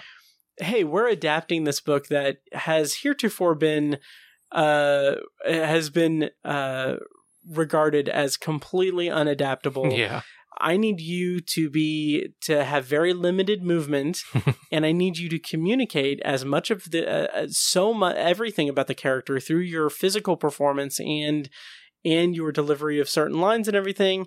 And on top of that, I need you to carry all of the tension and and really really sell the peril that you're in. right. And my God, just putting all of that into context, she was uh, on another level. Right. And before Yeah. all that, your character is going to get sexually assaulted by her. Oh yeah, exactly. so Yep. there's that too. Yeah. Yeah, it's it's a really I was not this was like kind of I think this was my introduction to Mike Flanagan. Oh, nice. I It had- might have been mine too. Yeah, I hadn't seen his other uh I can't even remember the name of his other horror movie. Uh, that, uh, he's done Oculus and I haven't seen I still haven't seen Oculus. Okay, it's good. Yeah. Um, Absentia and um, oh, Hush, Hush. Hush. Oh my god, I saw Hush that one later really on. That's a cool movie too. Yeah. But uh but so yeah, this was kind of my introduction to, to Mike Flanagan and I have Mhm. he's he's one of my favorite filmmakers right now. Oh, mine I mean, too. he's huge right now. So, um, this this was my introduction to him, and I'm. It, it's amazing that he pulled this movie off. Oh, oh, absolutely. Yeah, and so cool. that's something I was thinking about before uh, as well, because uh, um, the fact that he's not doing a revival is absolutely heartbreaking. It is. It is. And like in my head, I, kn- I know I know that he's going to do another King adaptation at some point. hmm Um, his plate is a little full. He he has this other limited series called the Midnight Club that's going to come out. Hmm. I think early next year, maybe. Um, and then it was just announced that he's going to do another limited series for Netflix, uh, based on Edgar Allan Poe's The Fall of the House of Usher. Hmm. So he's got a full plate, but what really uh, kind of what I mean, there are several things about him not being able to do revival. Uh, there's several things about that that bums me out, but on a weird level, there's like this, there's this thing in my head that I wish that he was able to do revival because then that would make his his Stephen King adaptations fit into this weird like loose trilogy of like what I would call like the unfilmable King adaptations yeah. because you've got Gerald's Game, Doctor Sleep, and then Revival, which I have no doubt he would have knocked out of the park. Yeah. Um, and just like the the impressiveness of his work with Doctor Sleep and Gerald's Game is is I don't know. I'm just I'm such a sucker for like a good like grouping of three movies and stuff because Right. I'm insane. Um, but yeah, so so that's a bummer. yeah. Yeah. But but yeah, I loved Gerald's Game. I need to revisit it. I'm it's one of those things in full on credit to Mike Flanagan and everyone involved, but it's one of those things I'm scared to watch again. Yeah. Um because of one specific scene. Hmm. Yep. yeah. Yep. So so yeah. So that's that's your number Uh, twelve. number twelve for me. and yeah. that's my number eleven. sweet. Um and we covered that in episode seven of the podcast. Nice. And uh yeah, I'll go ahead and give my number twelve. hmm And you know, Tiny, we're going back to 1983, which is so interesting because um, this is the third 1983 title that I have on my list. Huh. And it's number 12. And you know, nothing smells quite as good as number 12 on a list, except for maybe Christine from 1983. nice. Um, no, Christine, John Carpenter. Um, oh my, like, I so I I I really really love this movie. The Hmm. practical effects, the the visual effects of the car, uh, just that alone is just incredible. Um, and it just has this the like the the book is really good. I really love the book, but it has this interesting structure to it, and the movie kind of doesn't have that structure at all. But it has at its core, it it's something that probably shouldn't work as well as it does because it seems to take uh, the same avenue of several different filmmakers who adapt King in thinking that okay, we're going to make this the central part of this is what's scary about it is the the log line. okay, a de- demonic car that kills people and everything. And so what John Carpenter does is he does that. He makes that the focal point, but he also does make Arnie and um oh god, what's what's uh the jock's name? Um I don't even remember. Dean Stockwell. um they make the central characters uh their relationship really really well done and everything. Yeah. But when you get to the scares, it's it's it's not gimmicky or anything. It's just it's really it's really good. It's it's it's amazing. I, I love it. Yep.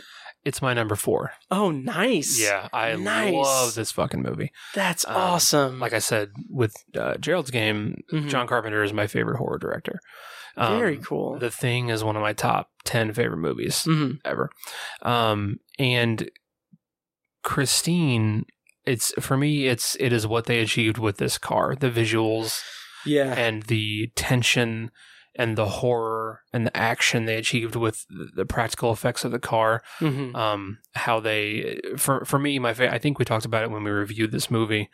The the the the the the ultimate scene in this movie for me is when the car reanimates itself after Yes. it, uh, it, it was vandalized Mhm. and is essentially, you know, Arnie spent a year just working on this car in his spare time and put so many hours and hours into redoing this car and, and building this car. And within the first couple days, these assholes vandalize it and absolutely wreck it. Yeah. And he just sitting there in the garage and tells it, "Show me what you can do," or something like that. And Show it- me. Yeah, show me. And just the the reanimation, the, the the practical effects. They didn't cut any corners Right. in in showing all that. They could have gone an easy route. This was pre CGI. Mhm.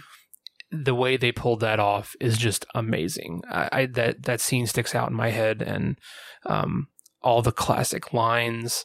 Like you said, the relationship was captured surprisingly Yeah. well in a movie where it could have totally fallen by the wayside. You could have had some really ancillary characterization in this movie Mhm. but they pulled it off really well, and it's it, it's kind of surprising how well it works for a horror flick. Oh, Um, absolutely. and like in, like in nineteen eighties, you know, when slasher movies were having their comeuppance, Mhm. you have this really solid, rooted horror movie. Yeah. It's it's really kind of surprising how how John Carpenter pulled that off. Um, Wow. that I just I love this fucking Yeah, movie. It's that- yeah. that kind of blows my mind a little bit. I'm I'm gonna have to kind of think about that because I I don't think I really ever considered its its placement in horror in terms of its release because like this is Mhm. 83. This is I mean, if not if not the height, it's it's like basically when like Friday the 13th is is kind of kicking ass a little bit. Right. And so like there's there's kind of a a big pull for slasher movies and I, I didn't think about that in context of And it's made by the guy who kicked off slasher the slasher right subgenre. yeah oh yeah oh yeah So god that's it's awesome another layer to it. Yeah. Um, I, I love this movie. It's it's all of the all of the the what they achieve with the car for me. Mhm. I can't take my eyes off it, and I just I love this movie for that reason. Nice. That's Yeah. awesome. So that's your number four. number four. Yep. And it's my number el- uh, 12. Twelve. Yeah. My number 11, again, uh, we talked about that in episode 14. We Mhm. talked about Christine.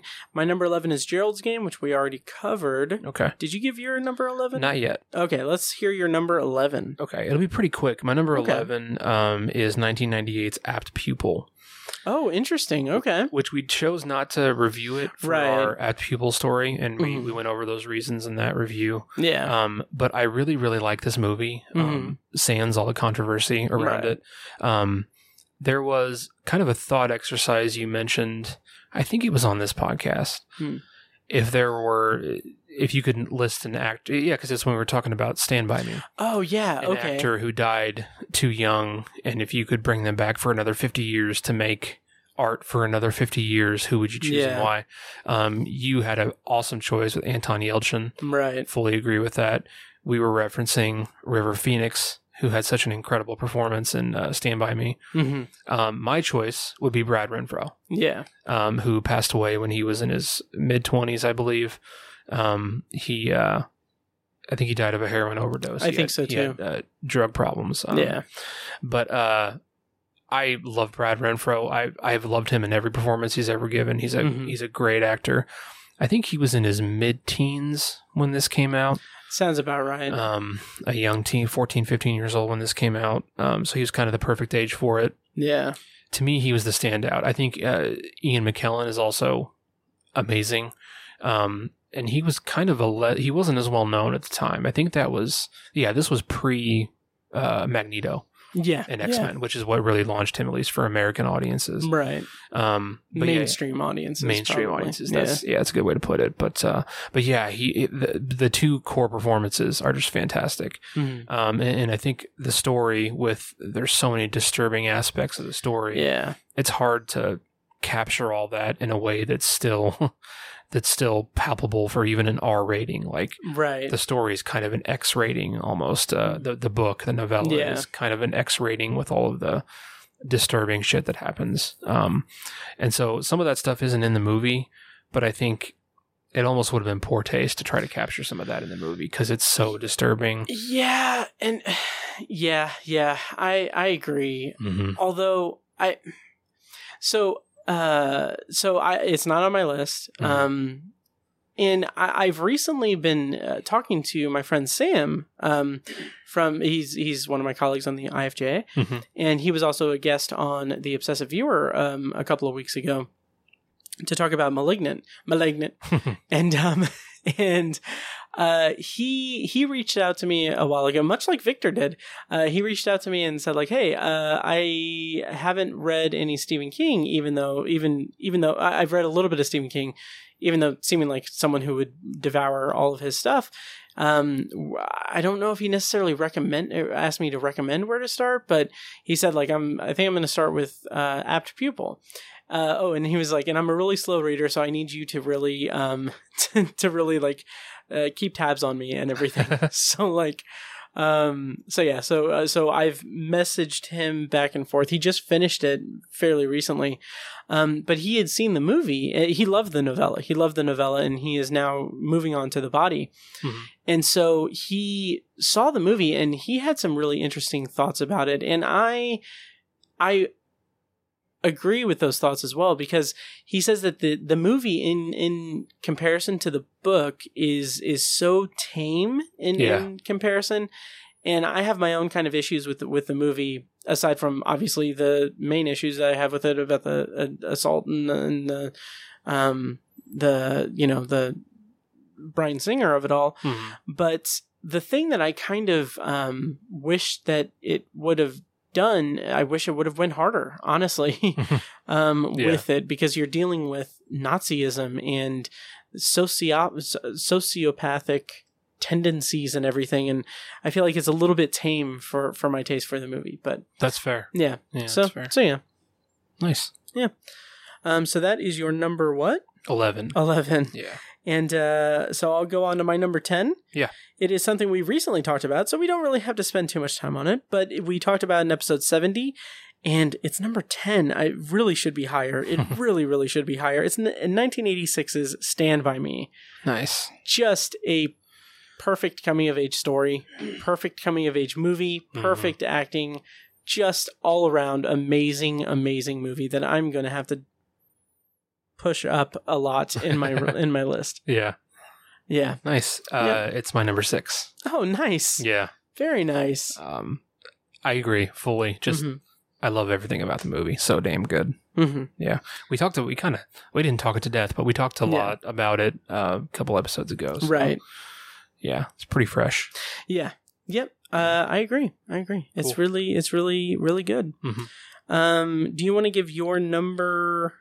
Number ten for 10, me would yes. be next. Um, it's funny that I have this on here. I have such a good memory of this movie, but I haven't Mhm. seen it like damn near since it came out. Oh wow. 1999's The Green Mile. Oh, int- man. Yeah. Yeah, it hasn't It didn't make my list specifically because I haven't seen it since high school. Right. I think uh, maybe I was a teenager last time I saw it. Yeah. Um, but I have such I have such a high memory of it and such a Mhm. fond memory of it. Um, a young kind of unknown Sam Rockwell, Mm-hmm. uh, having such a villainous role in it. Yeah. Um, he st- he jumps out to me. Um, iconic Tom Hanks. Oh yeah. Um, this is a um, uh, Frank Darabont. Frank Darabont adaptation, who was you know kind of the original yeah, uh, prince. he's one of the original princes. original princes. Yeah. Um, so it's it's just got so many things working in its favor. Um, I, I, I I'm curious to see how this movie holds up in a uh, Black Lives Matter context. Oh yeah. you know, in a, a modern um, uh, modern attitudes towards race, hmm um, because it it kind of has the the whole magical black person Right. character, which has become uh, borders on the offensive now. Yeah. Um, and so I'm curious how that, you know, how wide audiences and myself will react to it hmm nowadays. It's something I want to revisit soon.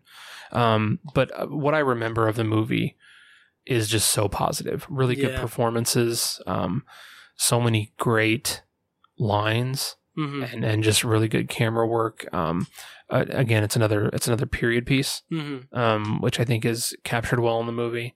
Um, I just have really fond memories of this this movie, and I kind of can't wait to revisit it. I'm sure at some point we'll probably tackle. I don't know if we'll do a combo where we do the book and the movie in Mhm. one episode or break them up, but it's something I really want to. I want to because I've never read the book. Oh yeah, me neither. the book, so I really it's something that I want to visit on the podcast. Yeah, and and so it's interesting because um friend of the show Kim C at the Year of Underrated Stephen King, she's currently going through the book. And the book was released in serialized format in six right, parts. right? And so like I've thought like she's doing piece by piece and I've thought about how we would tackle it and I was thinking like we would do like a um kind of kind of just check-in uh recordings like we would read it and then after each section we would kind of like we what we what we did with the stand okay, only kind of put that all together and release one episode just covering that maybe Mm. interesting. I don't know That's an interesting idea. and then doing the movie separate Okay, um, so I don't know. We'll we'll see. But I I'm feeling that itch because I I want to hear those episodes of the, the underrated Stephen King, the year of Mhm. underrated Stephen King. So um, I want to I want to read Green Mile. totally. That's a good Yeah. idea. I like that idea. Yeah, nice. Um, so that is your number ten. Yep. Yes, and so we're at my number nine, Okay. which we just reviewed a couple of weeks ago. it is 1982's Creepshow. Wow. Yeah, I That's your know. number nine. No, my number nine. It's my number nine. is it really? Yeah. Oh, nice. awesome. That's funny. Very nice. Yeah. Yeah, we talked about it two weeks ago. Um, uh, check out episode seventy one. Um, Yeah. yeah. How how how you feel about it these last low these last two weeks? It's it's sat with me even more, and I've just I've liked it even more. I've, I, I've Nice. just sitting in my head more. I, I think Mhm. I love it even more. But uh, yeah, I just uh, the the the tr- the word that keeps coming to mind is just how damn fun the movie is. Yes. Just so Oh fun. yeah. It, it's it's it's campiness, but it knows it's campy and it has fun with it. hmm And that's I I I love when movies pull that off. It's a very rare thing to pull off, Yeah. and they this is maybe one of the best examples of it. hmm Yeah. Yeah. Oh, I agree, and Mhm. I I love it so much. Um. Oh, I it- it's amazing. It's it's it's great. We talked about it a couple weeks ago. We don't Yeah. need to talk more about it, but Right, it's it's fantastic. Creepshow, uh, nineteen uh 82. 82. Yeah. Um, it's my number nine, and Sweet. our it's our number, our communal Our number, number nine. nine. yes. Um, uh, how about your number eight? Uh, my number eight is also something we talked about re- fairly recently. Is 1990s Misery. Oh, interesting. That's Yeah. my number seven. Nice, Interesting. We talked about that in episode fifty-seven. nice. Yeah. Um, to reiterate some of that, yeah, it's it's just it, it's a pretty another very iconic King Mhm. uh, story, and I think it's iconic because of the movie. Yeah. Um, obviously, fans love the story and love the book. yeah. Uh, the book is a top three for me. Mhm. Maybe my favorite, maybe my number one. Like nice. I don't know. I gotta, I got, I gotta get back in that. Right. Think about that list. But um, I adore the book, and thankfully, the movie was a really good adaptation. Yeah. Um, never going to be as good as the book, but Mhm. um, Kathy Bates, iconic performance, and Oh, yeah. just damn near flawless perform performance, um, and uh, just a good job keeping every. I, I, I love the I think Rob Reiner achieved a good sense of isolation, Yeah. which is a theme that I, I that I'm automatically attracted to. I, I Mhm. just in, in stories, movies, books, I, I love that theme, and and he captured it well in, in the movie. I think that was well done, um, and and just the the violence was very palpable in the movie as well. oh yeah. It, it stuck out. So yeah, just a really good adaptation. Yeah, I agree completely. And it, it is it is one of those stories that it is about that isolation and it is about that containment. The the tension between those two characters is just so palpable and, and visceral and the violence is amazing. I, I love it so much. Yeah. The psychological damage that Paul Sheldon goes through is not as well featured in the movie as it is in Mhm. the book. In the book, it's crushing. Yeah. just Oh yeah. phenomenal in the book. Yeah. And it's it's sort of overlooked a little bit in the movie, right. but there's so many other great things about the movie that Oh, absolutely. you can kind of forgive it. yeah. So yeah. Yep. Really good movie. Nice. Um so we're we've come to my number 8. Yes. And Tiny, I don't remember if I mentioned this on the this podcast or in the Patreon, but just in case it was only on the Patreon, my laptop died a couple of weeks ago. Mm. I lost everything.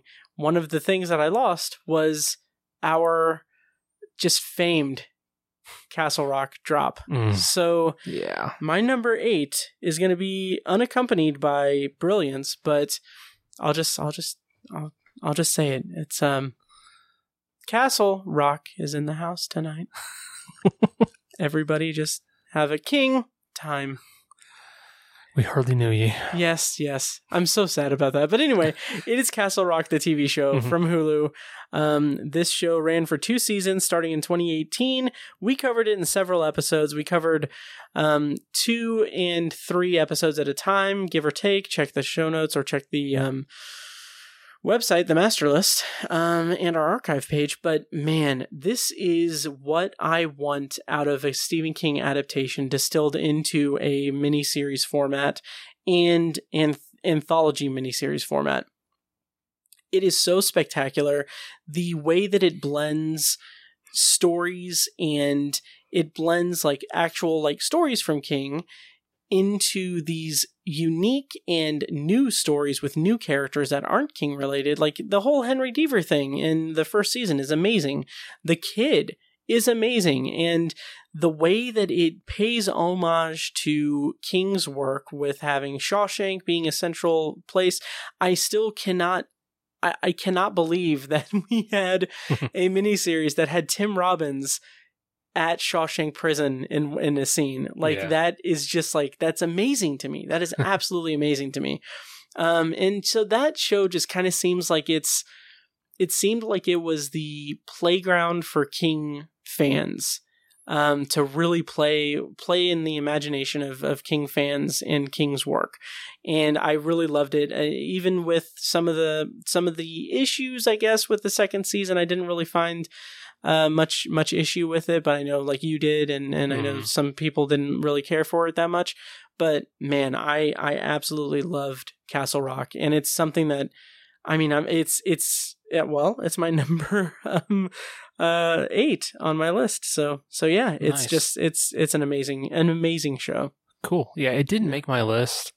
Um I feel like the first season, both seasons were a little bit of a not the word slog is a, too harsh of a word, but Right. I, I feel like it needed some condensing for me. Sure. Um, I don't know because it was each season thirteen episodes. Uh, no, I think there were ten. Were they ten? Yeah. Uh, it felt like more than that. Mm. I don't know, but I, I just I it, it's sort of it was both seasons were a little too drawn out for me.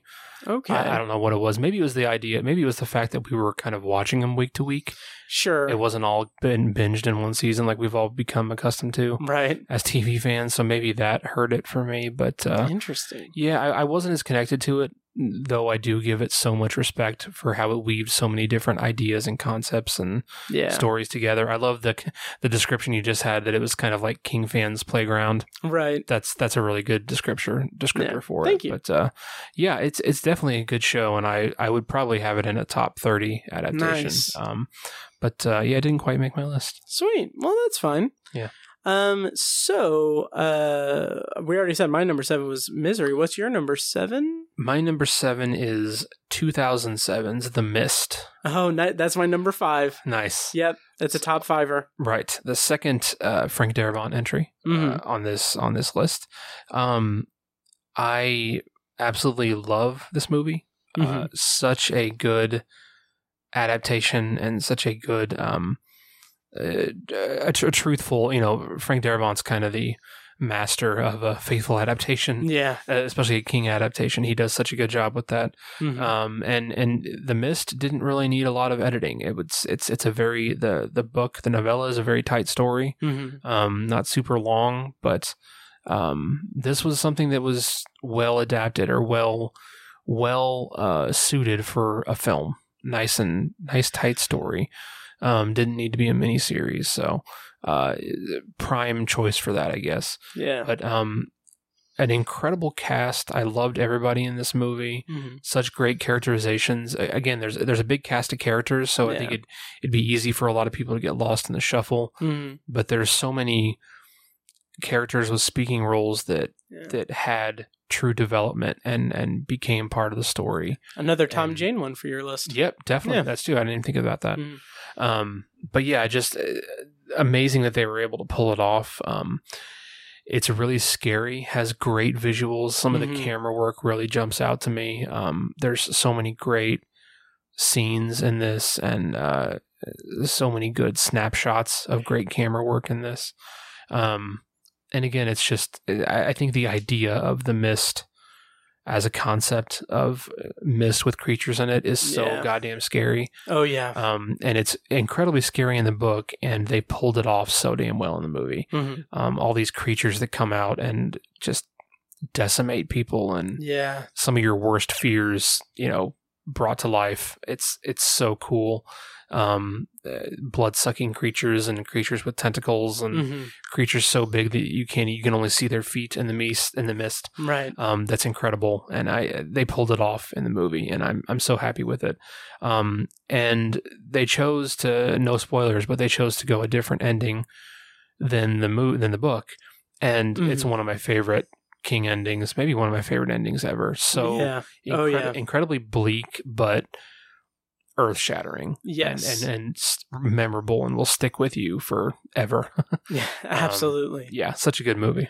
Yes, and I I mean I agree wholeheartedly. Like I said, it's my number five, and I will also add to that the the the um the interpersonal conflict, the the human aspect of it, Mhm. the horror in the store with the the factions that rise, the fear, how fear just kind of creates in in it this hope, for, this this uh this the the a lot of people I won't spoil it or anything, but there's like this religious wave that goes over the goes over the people in the store. It's an ensemble piece and people get it gets to the root of the evil of people. Mm-hmm. And it's just really really just an incredible kind of uh, self-contained or or very contained story of community in a in a really messed up way. Yeah, the sociology of it is fascinating. Absolutely. Yeah. Absolutely. Mhm. Yep. Um, so that was your number Number seven. For me. seven. Okay, Yeah. and we have not covered it on the podcast yet, but we maybe sometime next year. We'll Mhm. see. Um, so my number six is uh, something we covered in episode forty. We've talked about it uh, a little bit here uh, here tangentially, but it is 2019's Doctor Sleep. Nice. I mean, where is this on your list? It's got to be on your list. It's on my list. Oh, okay, gotcha. I'm picking up what you're putting down. Um, so I adore this movie so much, Mhm. just for all of the reasons that I stated in episode 40 and in the commentary track on Patreon at the five dollar level. Um, that the the achievement, the the magic trick of Mike Flanagan melding together the book The Shining, the movie The Shining, the book Doctor Sleep, and his movie Doctor Sleep. It's it's a per, it's a perfect symmetry of these very different things. And it's just that it's a magic trick. It's a freaking magic trick. Mhm. It is so amazing. and uh, like I listened to a podcast, um, uh, just a movie podcast that I discovered. I'm not going to name names or anything, but like it, I kind of feel like Doctor Sleep is a movie that in like critic circles and in kind of maybe not necessarily in greater pop culture or anything, but in critic circles, it is it's not respected. It's Right. not like it got kind of mixed to negative reviews.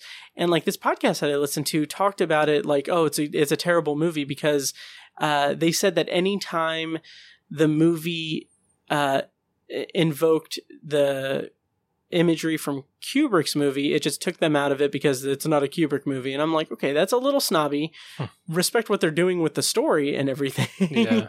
um, but it it just kind of I don't know. It's just it's it's it's much more than that. It's more than a sequel to The Shining. It is it is a continuation of a story of a trouble of of a of a of a trouble tr- trou- troubled wow individual who was a kid who experienced a horrible experience and has a horrible gift and is now an adult dealing with his own issues and everything. It's just an incredible, incredible, incredible movie, an incredible adaptation, and it is my number six. Jeez, I need to move that up. um, is my number six, and it is Tiny's undisclosed number. yeah. Um, Talk about it later. yeah. Uh, so what's your number? Uh, six. Well, five, so number six was Stand By Me, which we talked about. Gotcha. Um, so next is my number five, Okay. which is 1980's The Shining, which is kind Oh, of a nice, uh, Nice. uh, companion to what you were talking about. That's my number two. Nice. Yeah. Nice. Which I think I might need to switch Doctor Sleep and The Shining. honestly. Gotcha. Yeah. Um, The Shining. What what what more can we say about it that we haven't already said? Uh, a couple years ago when we talked about it, but uh, In episode thirty-seven. 37 nice um uh, the- it's it's i think this is the this movie is the pinnacle of king iconography Nice. Well in my in my opinion uh, which uh, in stephen king's probable opinion is unfortunate because he's not a fan of the movie right. Right. um but we we made peace with that when we talked about it hmm i think i think we can love the book and love the movie and still be king fans Yeah. i don't even think steve would be mad at us for that No. um Steve, if you're listening, let us know. right. Um, Please yeah. let us know. Record it. Yeah. Um, Or but just come over. Right? come hang out. Yeah. Um, and so you know, in this episode, we're talking about movies and Mhm. adaptations and what we like. And Stanley Kubrick is a top five favorite filmmaker for me. Oh yeah. I have been a Kubrick fan since I was a teenager. Mm. Nothing's changed. He is one of my favorites, and his talents are on full display in this movie. Yeah. Um, it has flaws for sure, and we we talked about those. Doesn't cap- doesn't capture the characters well at all. um, there's very little characterization. Um, right. Uh, there's uh, spotty script here and there, but hmm the visuals just put it over the top for me. Th- this is just a visual movie, and I challenge someone to take their eyes off this movie. Yeah. It's just gorgeous. It's an exercise in just perfectly, perfectly drawn tension and mood and atmosphere. yes, yes. It's absolutely amazing. all those things yeah Yeah. it's and it's so good um great performances um there, there's all kinds of uh rumors and uh you know stories behind the scenes stories uh about this movie there's all kinds of uh interesting stuff to read about it um, Mhm. it was you know a, a- it was it was a, it was a Stanley Kubrick production. Yeah. You know they're they're always troubled and difficult, and hmm there's always stories from the from the uh, from the making of, um, and that's just part of the lore and the fascination with this movie. Um, yeah. it's it's it's an iconic movie, and I'm like I said, it's it's the pinnacle of king iconography, and I'm fine with that. hmm Yeah. Yeah. Nice. Well said. Um, I echo those sentiments. It's my number two, and it's there for a reason. It's one of those. It's one of those movies that, even though it is so drastically different from the book, and there is all of that baggage about it as an adaptation, and King not liking it and everything, Mhm. and like even what I said earlier in this episode it, about it being its own thing and different from the book and, and not really honoring the book in, in any significant way. With those like issues aside, it is still like the most uh just massive horror movie. It is like that it is like you said the pinnacle of king iconography and it's something that is just incredibly immersive. So, Mhm. yeah, so that's my number 2. Sweet. Uh, shall I go on to my number four? Yes. Okay, my number four is something we already mentioned. Um, so I'll talk briefly about it. We also talked about it in episode 41 of the podcast with Mike White. Um, it's 2016's 11.22.63. Nice. Um, everything you said earlier in this episode, I echo. It is just, it's, this was, this came out pre Castle Rock, and it was one of those experiences where I watched it and I thought, man, this is how you do a King adaptation. This is the way you lovingly include Easter eggs to King work. And this is the way you do this this core story of this romance and this romantic relationship, this tension, and this this um, fight against time. And it's just it's so well done, and it's it's it's just fantastic. I really loved it. I really loved eleven twenty two sixty three. Nice. Um, yeah, Good So, choice. Yeah. yeah, thank you. That's my number four. Sweet. Uh, Tiny top four. Three? Yeah, my number four is Christine, Okay. which we talked Gotcha. about earlier. So, top three. Yes. For me, it is 2017's It Chapter 1. Mine too. My Nice. number three. That's hilarious. Yep, we reviewed it in episode four, and we, you and I, did a commentary track for it in episode 31. Nice. Yes. So, yeah. Sweet. So, I think what so many people love about this story is it's these it's these kids. Yeah. This this this team, the Losers Club, the club, uh, is incredible. And I gave I complimented it in the 1990 miniseries adaptation. I think those kids did a good job. I Mhm. think they captured it decently well. Yeah. But with this adaptation, at chapter one in 2017, they perfectly nailed it. yeah. In my opinion, just as good as the book, Oh, yeah. which which I never thought somebody could do. Oh, absolutely. Um, they found was it five kids, six kids? uh, you're putting me on the spot. I know. I'm, Um, trying yeah. to remember here. Uh, let's see. Uh, Five or six kids. yeah. Richie, Bev, Bill, uh, Stanley, um, um, Eddie. um, Eddie, and uh, uh, Ben. Ben. They're the six losers. Yeah. Six, Six. of them. Yep. Okay. Yep. Yes. Six phone calls Nice. at the beginning of the book. Yes. okay. Sweet. Six kid. They got. They found six kid I actors. guess it would be five phone calls. Five. Anyway, sorry. Go Yeah. ahead. Mi- Right. Mike. Mike. I forgot Mike. So it is six phone calls, seven kids. he Got comes it. in later. So Yeah.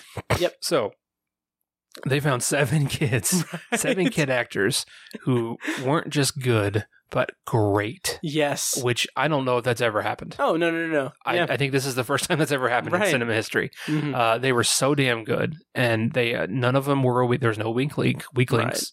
They were all fantastic, and that for me carries the movie. If Mhm. if they just hit that, you have a good movie. yeah. But on top of that, they took the one of the probably top five most iconic areas of King iconography. Yeah. Uh, Tim Curry as Pennywise for Mhm. sure is a top five, and I think they maybe either met it or excelled it with I think so um, too. with Bill Yeah. Skarsgård as the new Pennywise. Yep. he was fucked up, Mhm. and I mean that in the most complimentary way I can possibly say. right. um and and and it, it wasn't just him you know it was the the makeup the costume work Mhm. um the cgi that they Yeah. achieved for him um but it was all capped off by uh um bill skarsgård's performance and Absolutely. his his creepiness like Mhm. i i can't see that guy in any other light ever Oh, ever right. ever Oh, again. yeah. he's forever tainted for me Yep. which i mean in the most complimentary way possible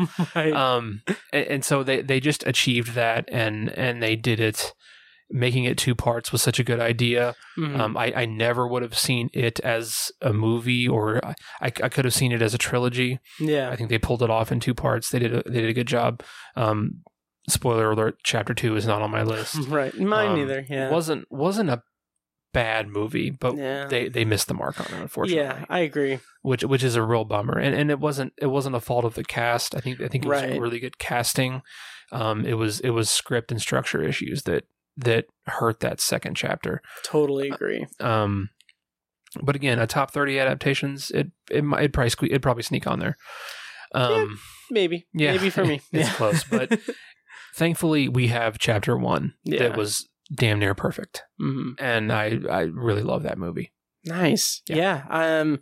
Also scary as shit. No. Oh, absolutely. goes without saying. Yep. Uh, just the the way that it depicts Derry is so Mhm. great, and ah, I I loved it so much. Even with like they made some choices here and there that I didn't quite like that much, but all of the characters are really fleshed out really well, and the Mhm. chemistry is just out of this world. it is it is it is amazing. yeah, It is amazing. Um, so so yeah, I don't really have much else to say about it, but sweet, it's it's it's incredible. Yeah. nice, yeah Um, and my Your number two. my number two is The Shining. We talked about it. sweet. So we're at my number one, Tiny. nice. Uh, where are we at with you? Do you have a number two?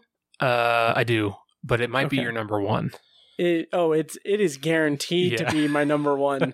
okay, okay. So we're at an impasse here. so yeah, you go ahead. okay, I'll- I'll so my number one, my number one Stephen King movie or TV work adaptation is 1994's The Shawshank Redemption. nice. which we covered in episode 56 of this podcast and i don't know what all i can say about it It Mhm. is it is about as close to a perfect movie as i've ever seen. Mm. it is one of those just absolutely amazing. It's it's heartfelt. It's it's weirdly feel good and it has this like if uh, like i recently watched the trailer and it's so weird because it is it was marketed as this like feel good like like oscar uh, like oscar bait movie which it sort of is Mhm. but the finished product the, the actual movie stands on its own and is is is its own thing and does everything just so perfectly um and just the i mean that that story of friendship between red and andy is just it it is it is absolutely magnificent um so yeah so that's my number one shawshank redemption I agree wholeheartedly. It's my number nice two. nice Um, shocker Yeah, right.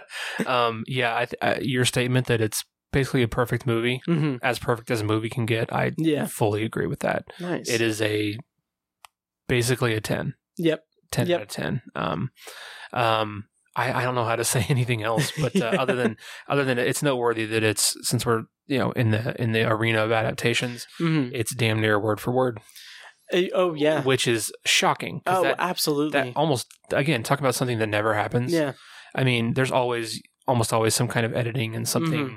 that's drastically different between the book and the movie, but there's really nothing. yeah There there's the we talked about it in our our other episode, but there's the um the warden character is kind of three Yeah. different people in the book Mhm. and we just have the one warden in the in the movie, but that's kind of a negligible thing almost. I think right all of the actions of those three wardens are exemplified and and uh, characterized in the, the one character in the movie. yep So I think there's there's so much there's enough crossover that it's not even really that big of a deal. absolutely Um, it- the lines are the same. I Mhm. mean, it's it's it's an incredibly tight adaptation. It's absolutely it's, it's as tight as an adaptation can get. I'll put it that way. Yep. Um, which speaks to how great the book is. oh absolutely Um, oh yeah. yeah, it's it's and how great frank darabont is oh yeah um Right. with it it's just it's it's amazing yeah just the just the care the care that he Mhm. has for king's work is is so evident in all of his adaptations of it well said. yeah thank you Yeah. Awesome number one. Obviously. Yep. We're only Yep. one off. So yeah Yeah. uh so i can't help it i know what your number one is yeah. 2017's the dark tower um, I was gonna make that joke, nice but yeah. sorry Um, uh, yeah it's 2019's Doctor Sleep. nice Um, I think that was my number three for the year Hmm. in 2019 on Obsessive Viewer. It was uh, that sounds right number two or three. I can't remember. was that Um, the year 1917 came out It was. That was my yeah number one. that was your number one Yeah, so- yeah That was so. Also, 2019 was my favorite year for movies of that decade. oh yeah the, the 2010s that was my favorite year for, Mhm. for movies and uh so it's no surprise that this is my number one but um it's it's my number one for a different reason i think um this this was an impossible movie it was an Mhm. impossible movie to make because um like i said the shining is the pinnacle of king iconography Mhm. so to blend that in a visual way with a book and to blend it with a movie that King doesn't like and to bring all those things together and change the book, the ending of the book is is way different than the ending we get in the movie. I think the movie's better. Um, Yeah. I actually think the movie's better than the book. I think that's the only adaptation on this list that has that moniker and has that designation for me. I don't think any of these other adaptations are actually better than the book, except this one. Um, and and I hate to say that because I love Steve, but uh, Right. again, Mike Flanagan uh, can do no wrong, and and the way he blended all of these things together is it was impossible, and he pulled oh, it off. absolutely. Um, and and also I think what he achieved for me, you know, it- when this, like you said earlier, we we kind of reviewed all of the Shining franchise leading up to this movie coming out Yeah. And and so when this movie came out i was really i really think of the torrance family Mhm. as like like a family like they have they occupy a space in my head Mhm. the torrance family all three of them and um i to to, to have th- this is their perfect ending for me yeah. this movie is their it's the perfect conclusion for the Torrance family. And I had such such a strong emotional reaction to this movie. I was Absolutely. blown the fuck away by the ending of this movie Mhm. and how he blended all these things together and and so I had I had such an emotional attachment to this family and the conclusion and the ending that Mike Flanagan gave to them is just perfection. Uh, absolutely. And, I absolutely adore it. And, Mhm. and and that for me that's what makes it actually better than the book yeah. um, which a book the book is in my top 19 Mhm. books uh, for king i can't remember where it falls but yeah, me neither. i'm pretty sure it's top 10 for me Yeah. um, but but yeah I, I i'm just i can't say enough good things about dr sleep i think um, my top three would be a great choice for number one for anybody like i, th- I think they're Yeah. all great number one choices but yeah. Doctor Sleep is such a personal pick for me, just because Mm-hmm. of the re- per, like I feel like I have a personal relationship with the Torrance family, Nice. and and the ending that Mike Flanagan gave to them was perfect. So I can't. That's that's why it's my number one. Nice. Well said. Yeah. Yeah, that I I agree. Yeah. I, I agree. You have a very personal connection with it. Nice. No, I totally agree. Um, Sweet, yeah. So that's our top nineteen. we did it. Adaptations, yeah. I'm really proud of this list. I I am too. I'm very proud that I'm probably going to be cutting it. or- Like I'm going to be redoing it. Uh, well, and I love that our our lists were we had some really close similarities, but a lot of Yeah. differences too. Like, oh yeah. there's eight or nine on yours that are not on mine, and vice Mhm. versa. So that's that's Yeah. pretty cool. I mean, it speaks to the the volume of his adaptation body, uh, his body of work. You know, Absolutely. Yeah. And just the variety is is Right. unreal. the variety. Yeah. Yeah. So before we kind of close out, I do have something I want to kind of say um, before we close out. But uh, let's just recount each each of us go and Yeah. go uh, nineteen to one. Um, since you just talked a lot, I'll Sure. talk. Um, Yeah. Go ahead. Yeah. so to recap, my top 19 Stephen King movie and TV works slash adaptations. Starting at 19, 19 is Sometimes They Come Back from 1991. Number 18 is In the Tall Grass from 2019. Uh, number 17 is The Shining miniseries from 1997. Number 16 is Carrie from 1976. Number 15 is Cujo from 1983. Number 14 is The Dead Zone from 1983. Number 13 is Pet Sematary 1989. Uh, number 12 is Christine 1983. Number 11 is Gerald's Game 2017. Number 10 is Stand By Me from 1986. Number 9 is Creepshow from 1982. Uh, number 8 is Castle Rock, the complete series from Hulu. Uh, number 7 is Misery from 1990. Number 6 is Doctor Sleep from 2019. And number 5 is The Mist from 20, 2007. Number 4, 11.22.63, the miniseries. Number 3 is It Chapter 1. Number 2 is The Shining from 1980. And number 1 is The Shawshank Redemption from 1994. 19 is a lot to just recap. It is. That's a big list. yeah. Um, so hope you guys liked that. Uh, Tiny, recap. Yeah. Uh, my number 19 is It miniseries from 1990. Number Nice. 18 is 11.22.63. Number 17 is 1922. Number 16 is Lisey's Story. 15 is The Shining miniseries. 14 is The Stand miniseries. 13 is, uh, sorry, The Stand miniseries from 1994. I should Mhm. specify that. Yeah. 13 is The Outsider miniseries. 12 is Gerald's Game. 11 is Apt Pupil.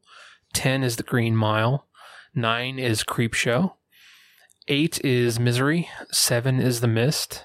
Six is Stand By Me. Five is The Shining Kubrick film from 1980. Mhm. Number four is Christine. Number three is It Chapter One from 2017. Number two is The Shawshank Redemption, and number one is Doctor Sleep. Nice, Yeah. awesome. And as we do with the with the novels we we review and everything, we're going to keep this these lists in the show notes of each episode. And whenever we see a whenever we review and cover an adaptation, we will ask each other if it breaks our top 19. So look forward to that in the future. Um, I actually have a lot of plans for us in 2022 to watch a lot of stuff to kind of coincide with my Patreon project that I'm doing. So um, it should be fun. But um, so I want to kind of close out with uh, some Twitter feedback that we've got. So um uh before we recorded b- before we were supposed to record on October 5th but then those plans fell through I tweeted the plan tonight was record our Tales from the Dark Side the movie ep for next week but instead we're going to do an episode counting down my and Tiny's top 19 Stephen King movie and TV adaptations. So if you're reading this out of curiosity what is your number one favorite? So I'm just going to read some of the replies that I got. Um just really quickly we've got uh the let's see so so the very delightful um uh Stephen King fan account I guess um uh at might Stephen uh, it's Stephen King might recommend uh so uh he said, uh, I think Carrie remains the gold standard for King cinema adaptations. Doctor Sleep is also gorgeous. My favorite is Firestarter. And he also said, I think the 1994 version of The Stand is the gold standard for King TV adaptations, but his favorite is the 1979 Salem's Lot miniseries. Wow. So that's interesting. Yeah. Yeah. And then uh new uh, recent Patreon supporter Jason uh said uh his number 1 is Shawshank, number 2 is The Mist, number 3 is It chapter 1, number 4 Stand by Me and number 5 is The Shining. And he says, "I know I have The Shining a bit low considering its place in cinema lore, but this is my list based on level of excitement to stumble upon when scrolling through the channels, which I think is a really good way to kind of gauge um to kind of gauge Creed how uh, how how you like it and everything. And then uh, Chris uh, said Doctor Sleep, and let's see. Uh, Garnett said Shawshank gets my top film adaptation. Doctor Sleep is right up there for TV. I give it to the to the Outsider, Hmm. which just barely beats out Golden Years. Um, Golden years. yeah, uh, and he says, "Don't let me hear you say life's taking you uh, nowhere, Angel. Come get up, my baby." I think that's a reference. Golden Years is like a, I think it's like an original. It might be a Mick Garris thing, but I think it was like an original thing that King wrote for TV. Oh, okay. Um, it is on my Vudu, I believe. Um, and then also new Patreon supporter Paige said The Mist 100% just barely, just barely based on the amount of times I've rewatched it compared to all the others. Nice. And then David said favorite is Stand by Me, but I've always had a soft spot for Cat's Eye, which I'm excited to get to because it's collects some stuff from. It's an anthology film with a bunch of stuff from uh from Night Shift. Cool. Uh, let's see, and then Rudin said recent pick 1922, change the en- change the ending, otherwise pretty spot on. And he said older pick was Shawshank, Hmm. and uh, I oh there's so so many more just Nice. loaded. Um, That's great. nice. There's a lot of variety in there. Oh yeah, oh yeah. Uh, fellow fellow Stephen King podcasters, the Losers Club said "Stand by Me" in all caps, Hmm. and uh, Robert in Utah can't leave him out. I need to scroll up to find him. Where is he? Um, where are you? Okay. Robert said, uh, This is so tough. If I'm ranking the best, it's Shawshank Redemption. If it's my favorite, it's the 90s Stand miniseries. I know it's not the best, but nostalgia and it kicking off my love of King is the big factor. And uh, I love that answer. It's awesome. Nice. Yeah. Um, I love yeah. that it's all very personal. Oh, absolutely. That's one of the best things about it. Yep. And then the Talking Scared podcast said taking Shawshank out of the equation because it's too good and closes down the conversation. I'd probably say The Mist just edges Misery today, but maybe not tomorrow. Nice. And I'm just gonna kind of scroll through. Sorry, I'm not getting through everyone if if you guys are listening and everything, but um, check check the Twitter feed. Um, Cool. Yeah. So anyway, um, yeah. So that's our episode on Uh, our top 19 film adaptations, or film and TV adaptations from King. This was a marathon. It Um, was. yeah. Um, RIP to my laptop. Yes. And uh, thank you guys for listening. And, and you know, uh, uh, check out Patreon if you can, because I need to buy a new laptop. um, but uh, also on Patreon, I did do, like I said, um, uh, reviews for every episode of Midnight Mass.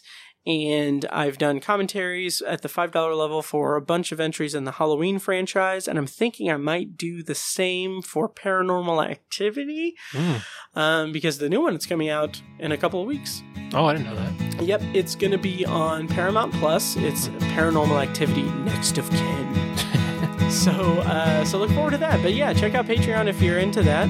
Uh, Tiny, do we have any parting thoughts for our listeners? Nope, I don't. All right. Well, in that case, thank you guys so much for listening, and uh, long days and pleasant nights. And may you have twice the number. And now, here's a short clip from our Patreon exclusive RSS feed. To hear the full clip and more exclusive Patreon content, go to patreon.com slash obsessiveviewer and become a patron at the minimum rate of $1 per month. Thank you and enjoy. I don't know, maybe I'm just associating that type of music, that type of score to a garbage movie, but hearing the score or the opening theme music for Foundation just sounded very similar to that. So, for example, here is a clip from uh, Roland Develd, the uh, the track from the uh, Dark Tower movie.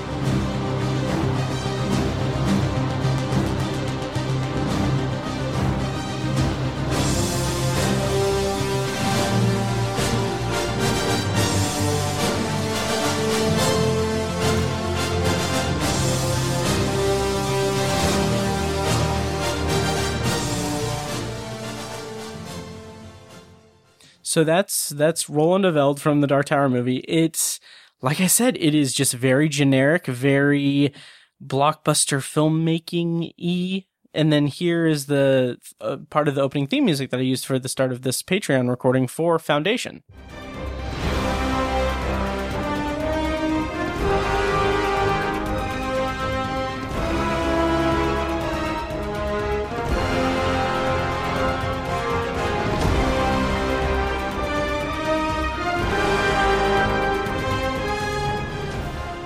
Like it sounds like the same goddamn music.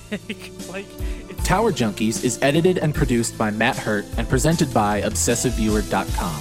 For a full archive of our episodes, go to TowerJunkiesPod.com slash archive.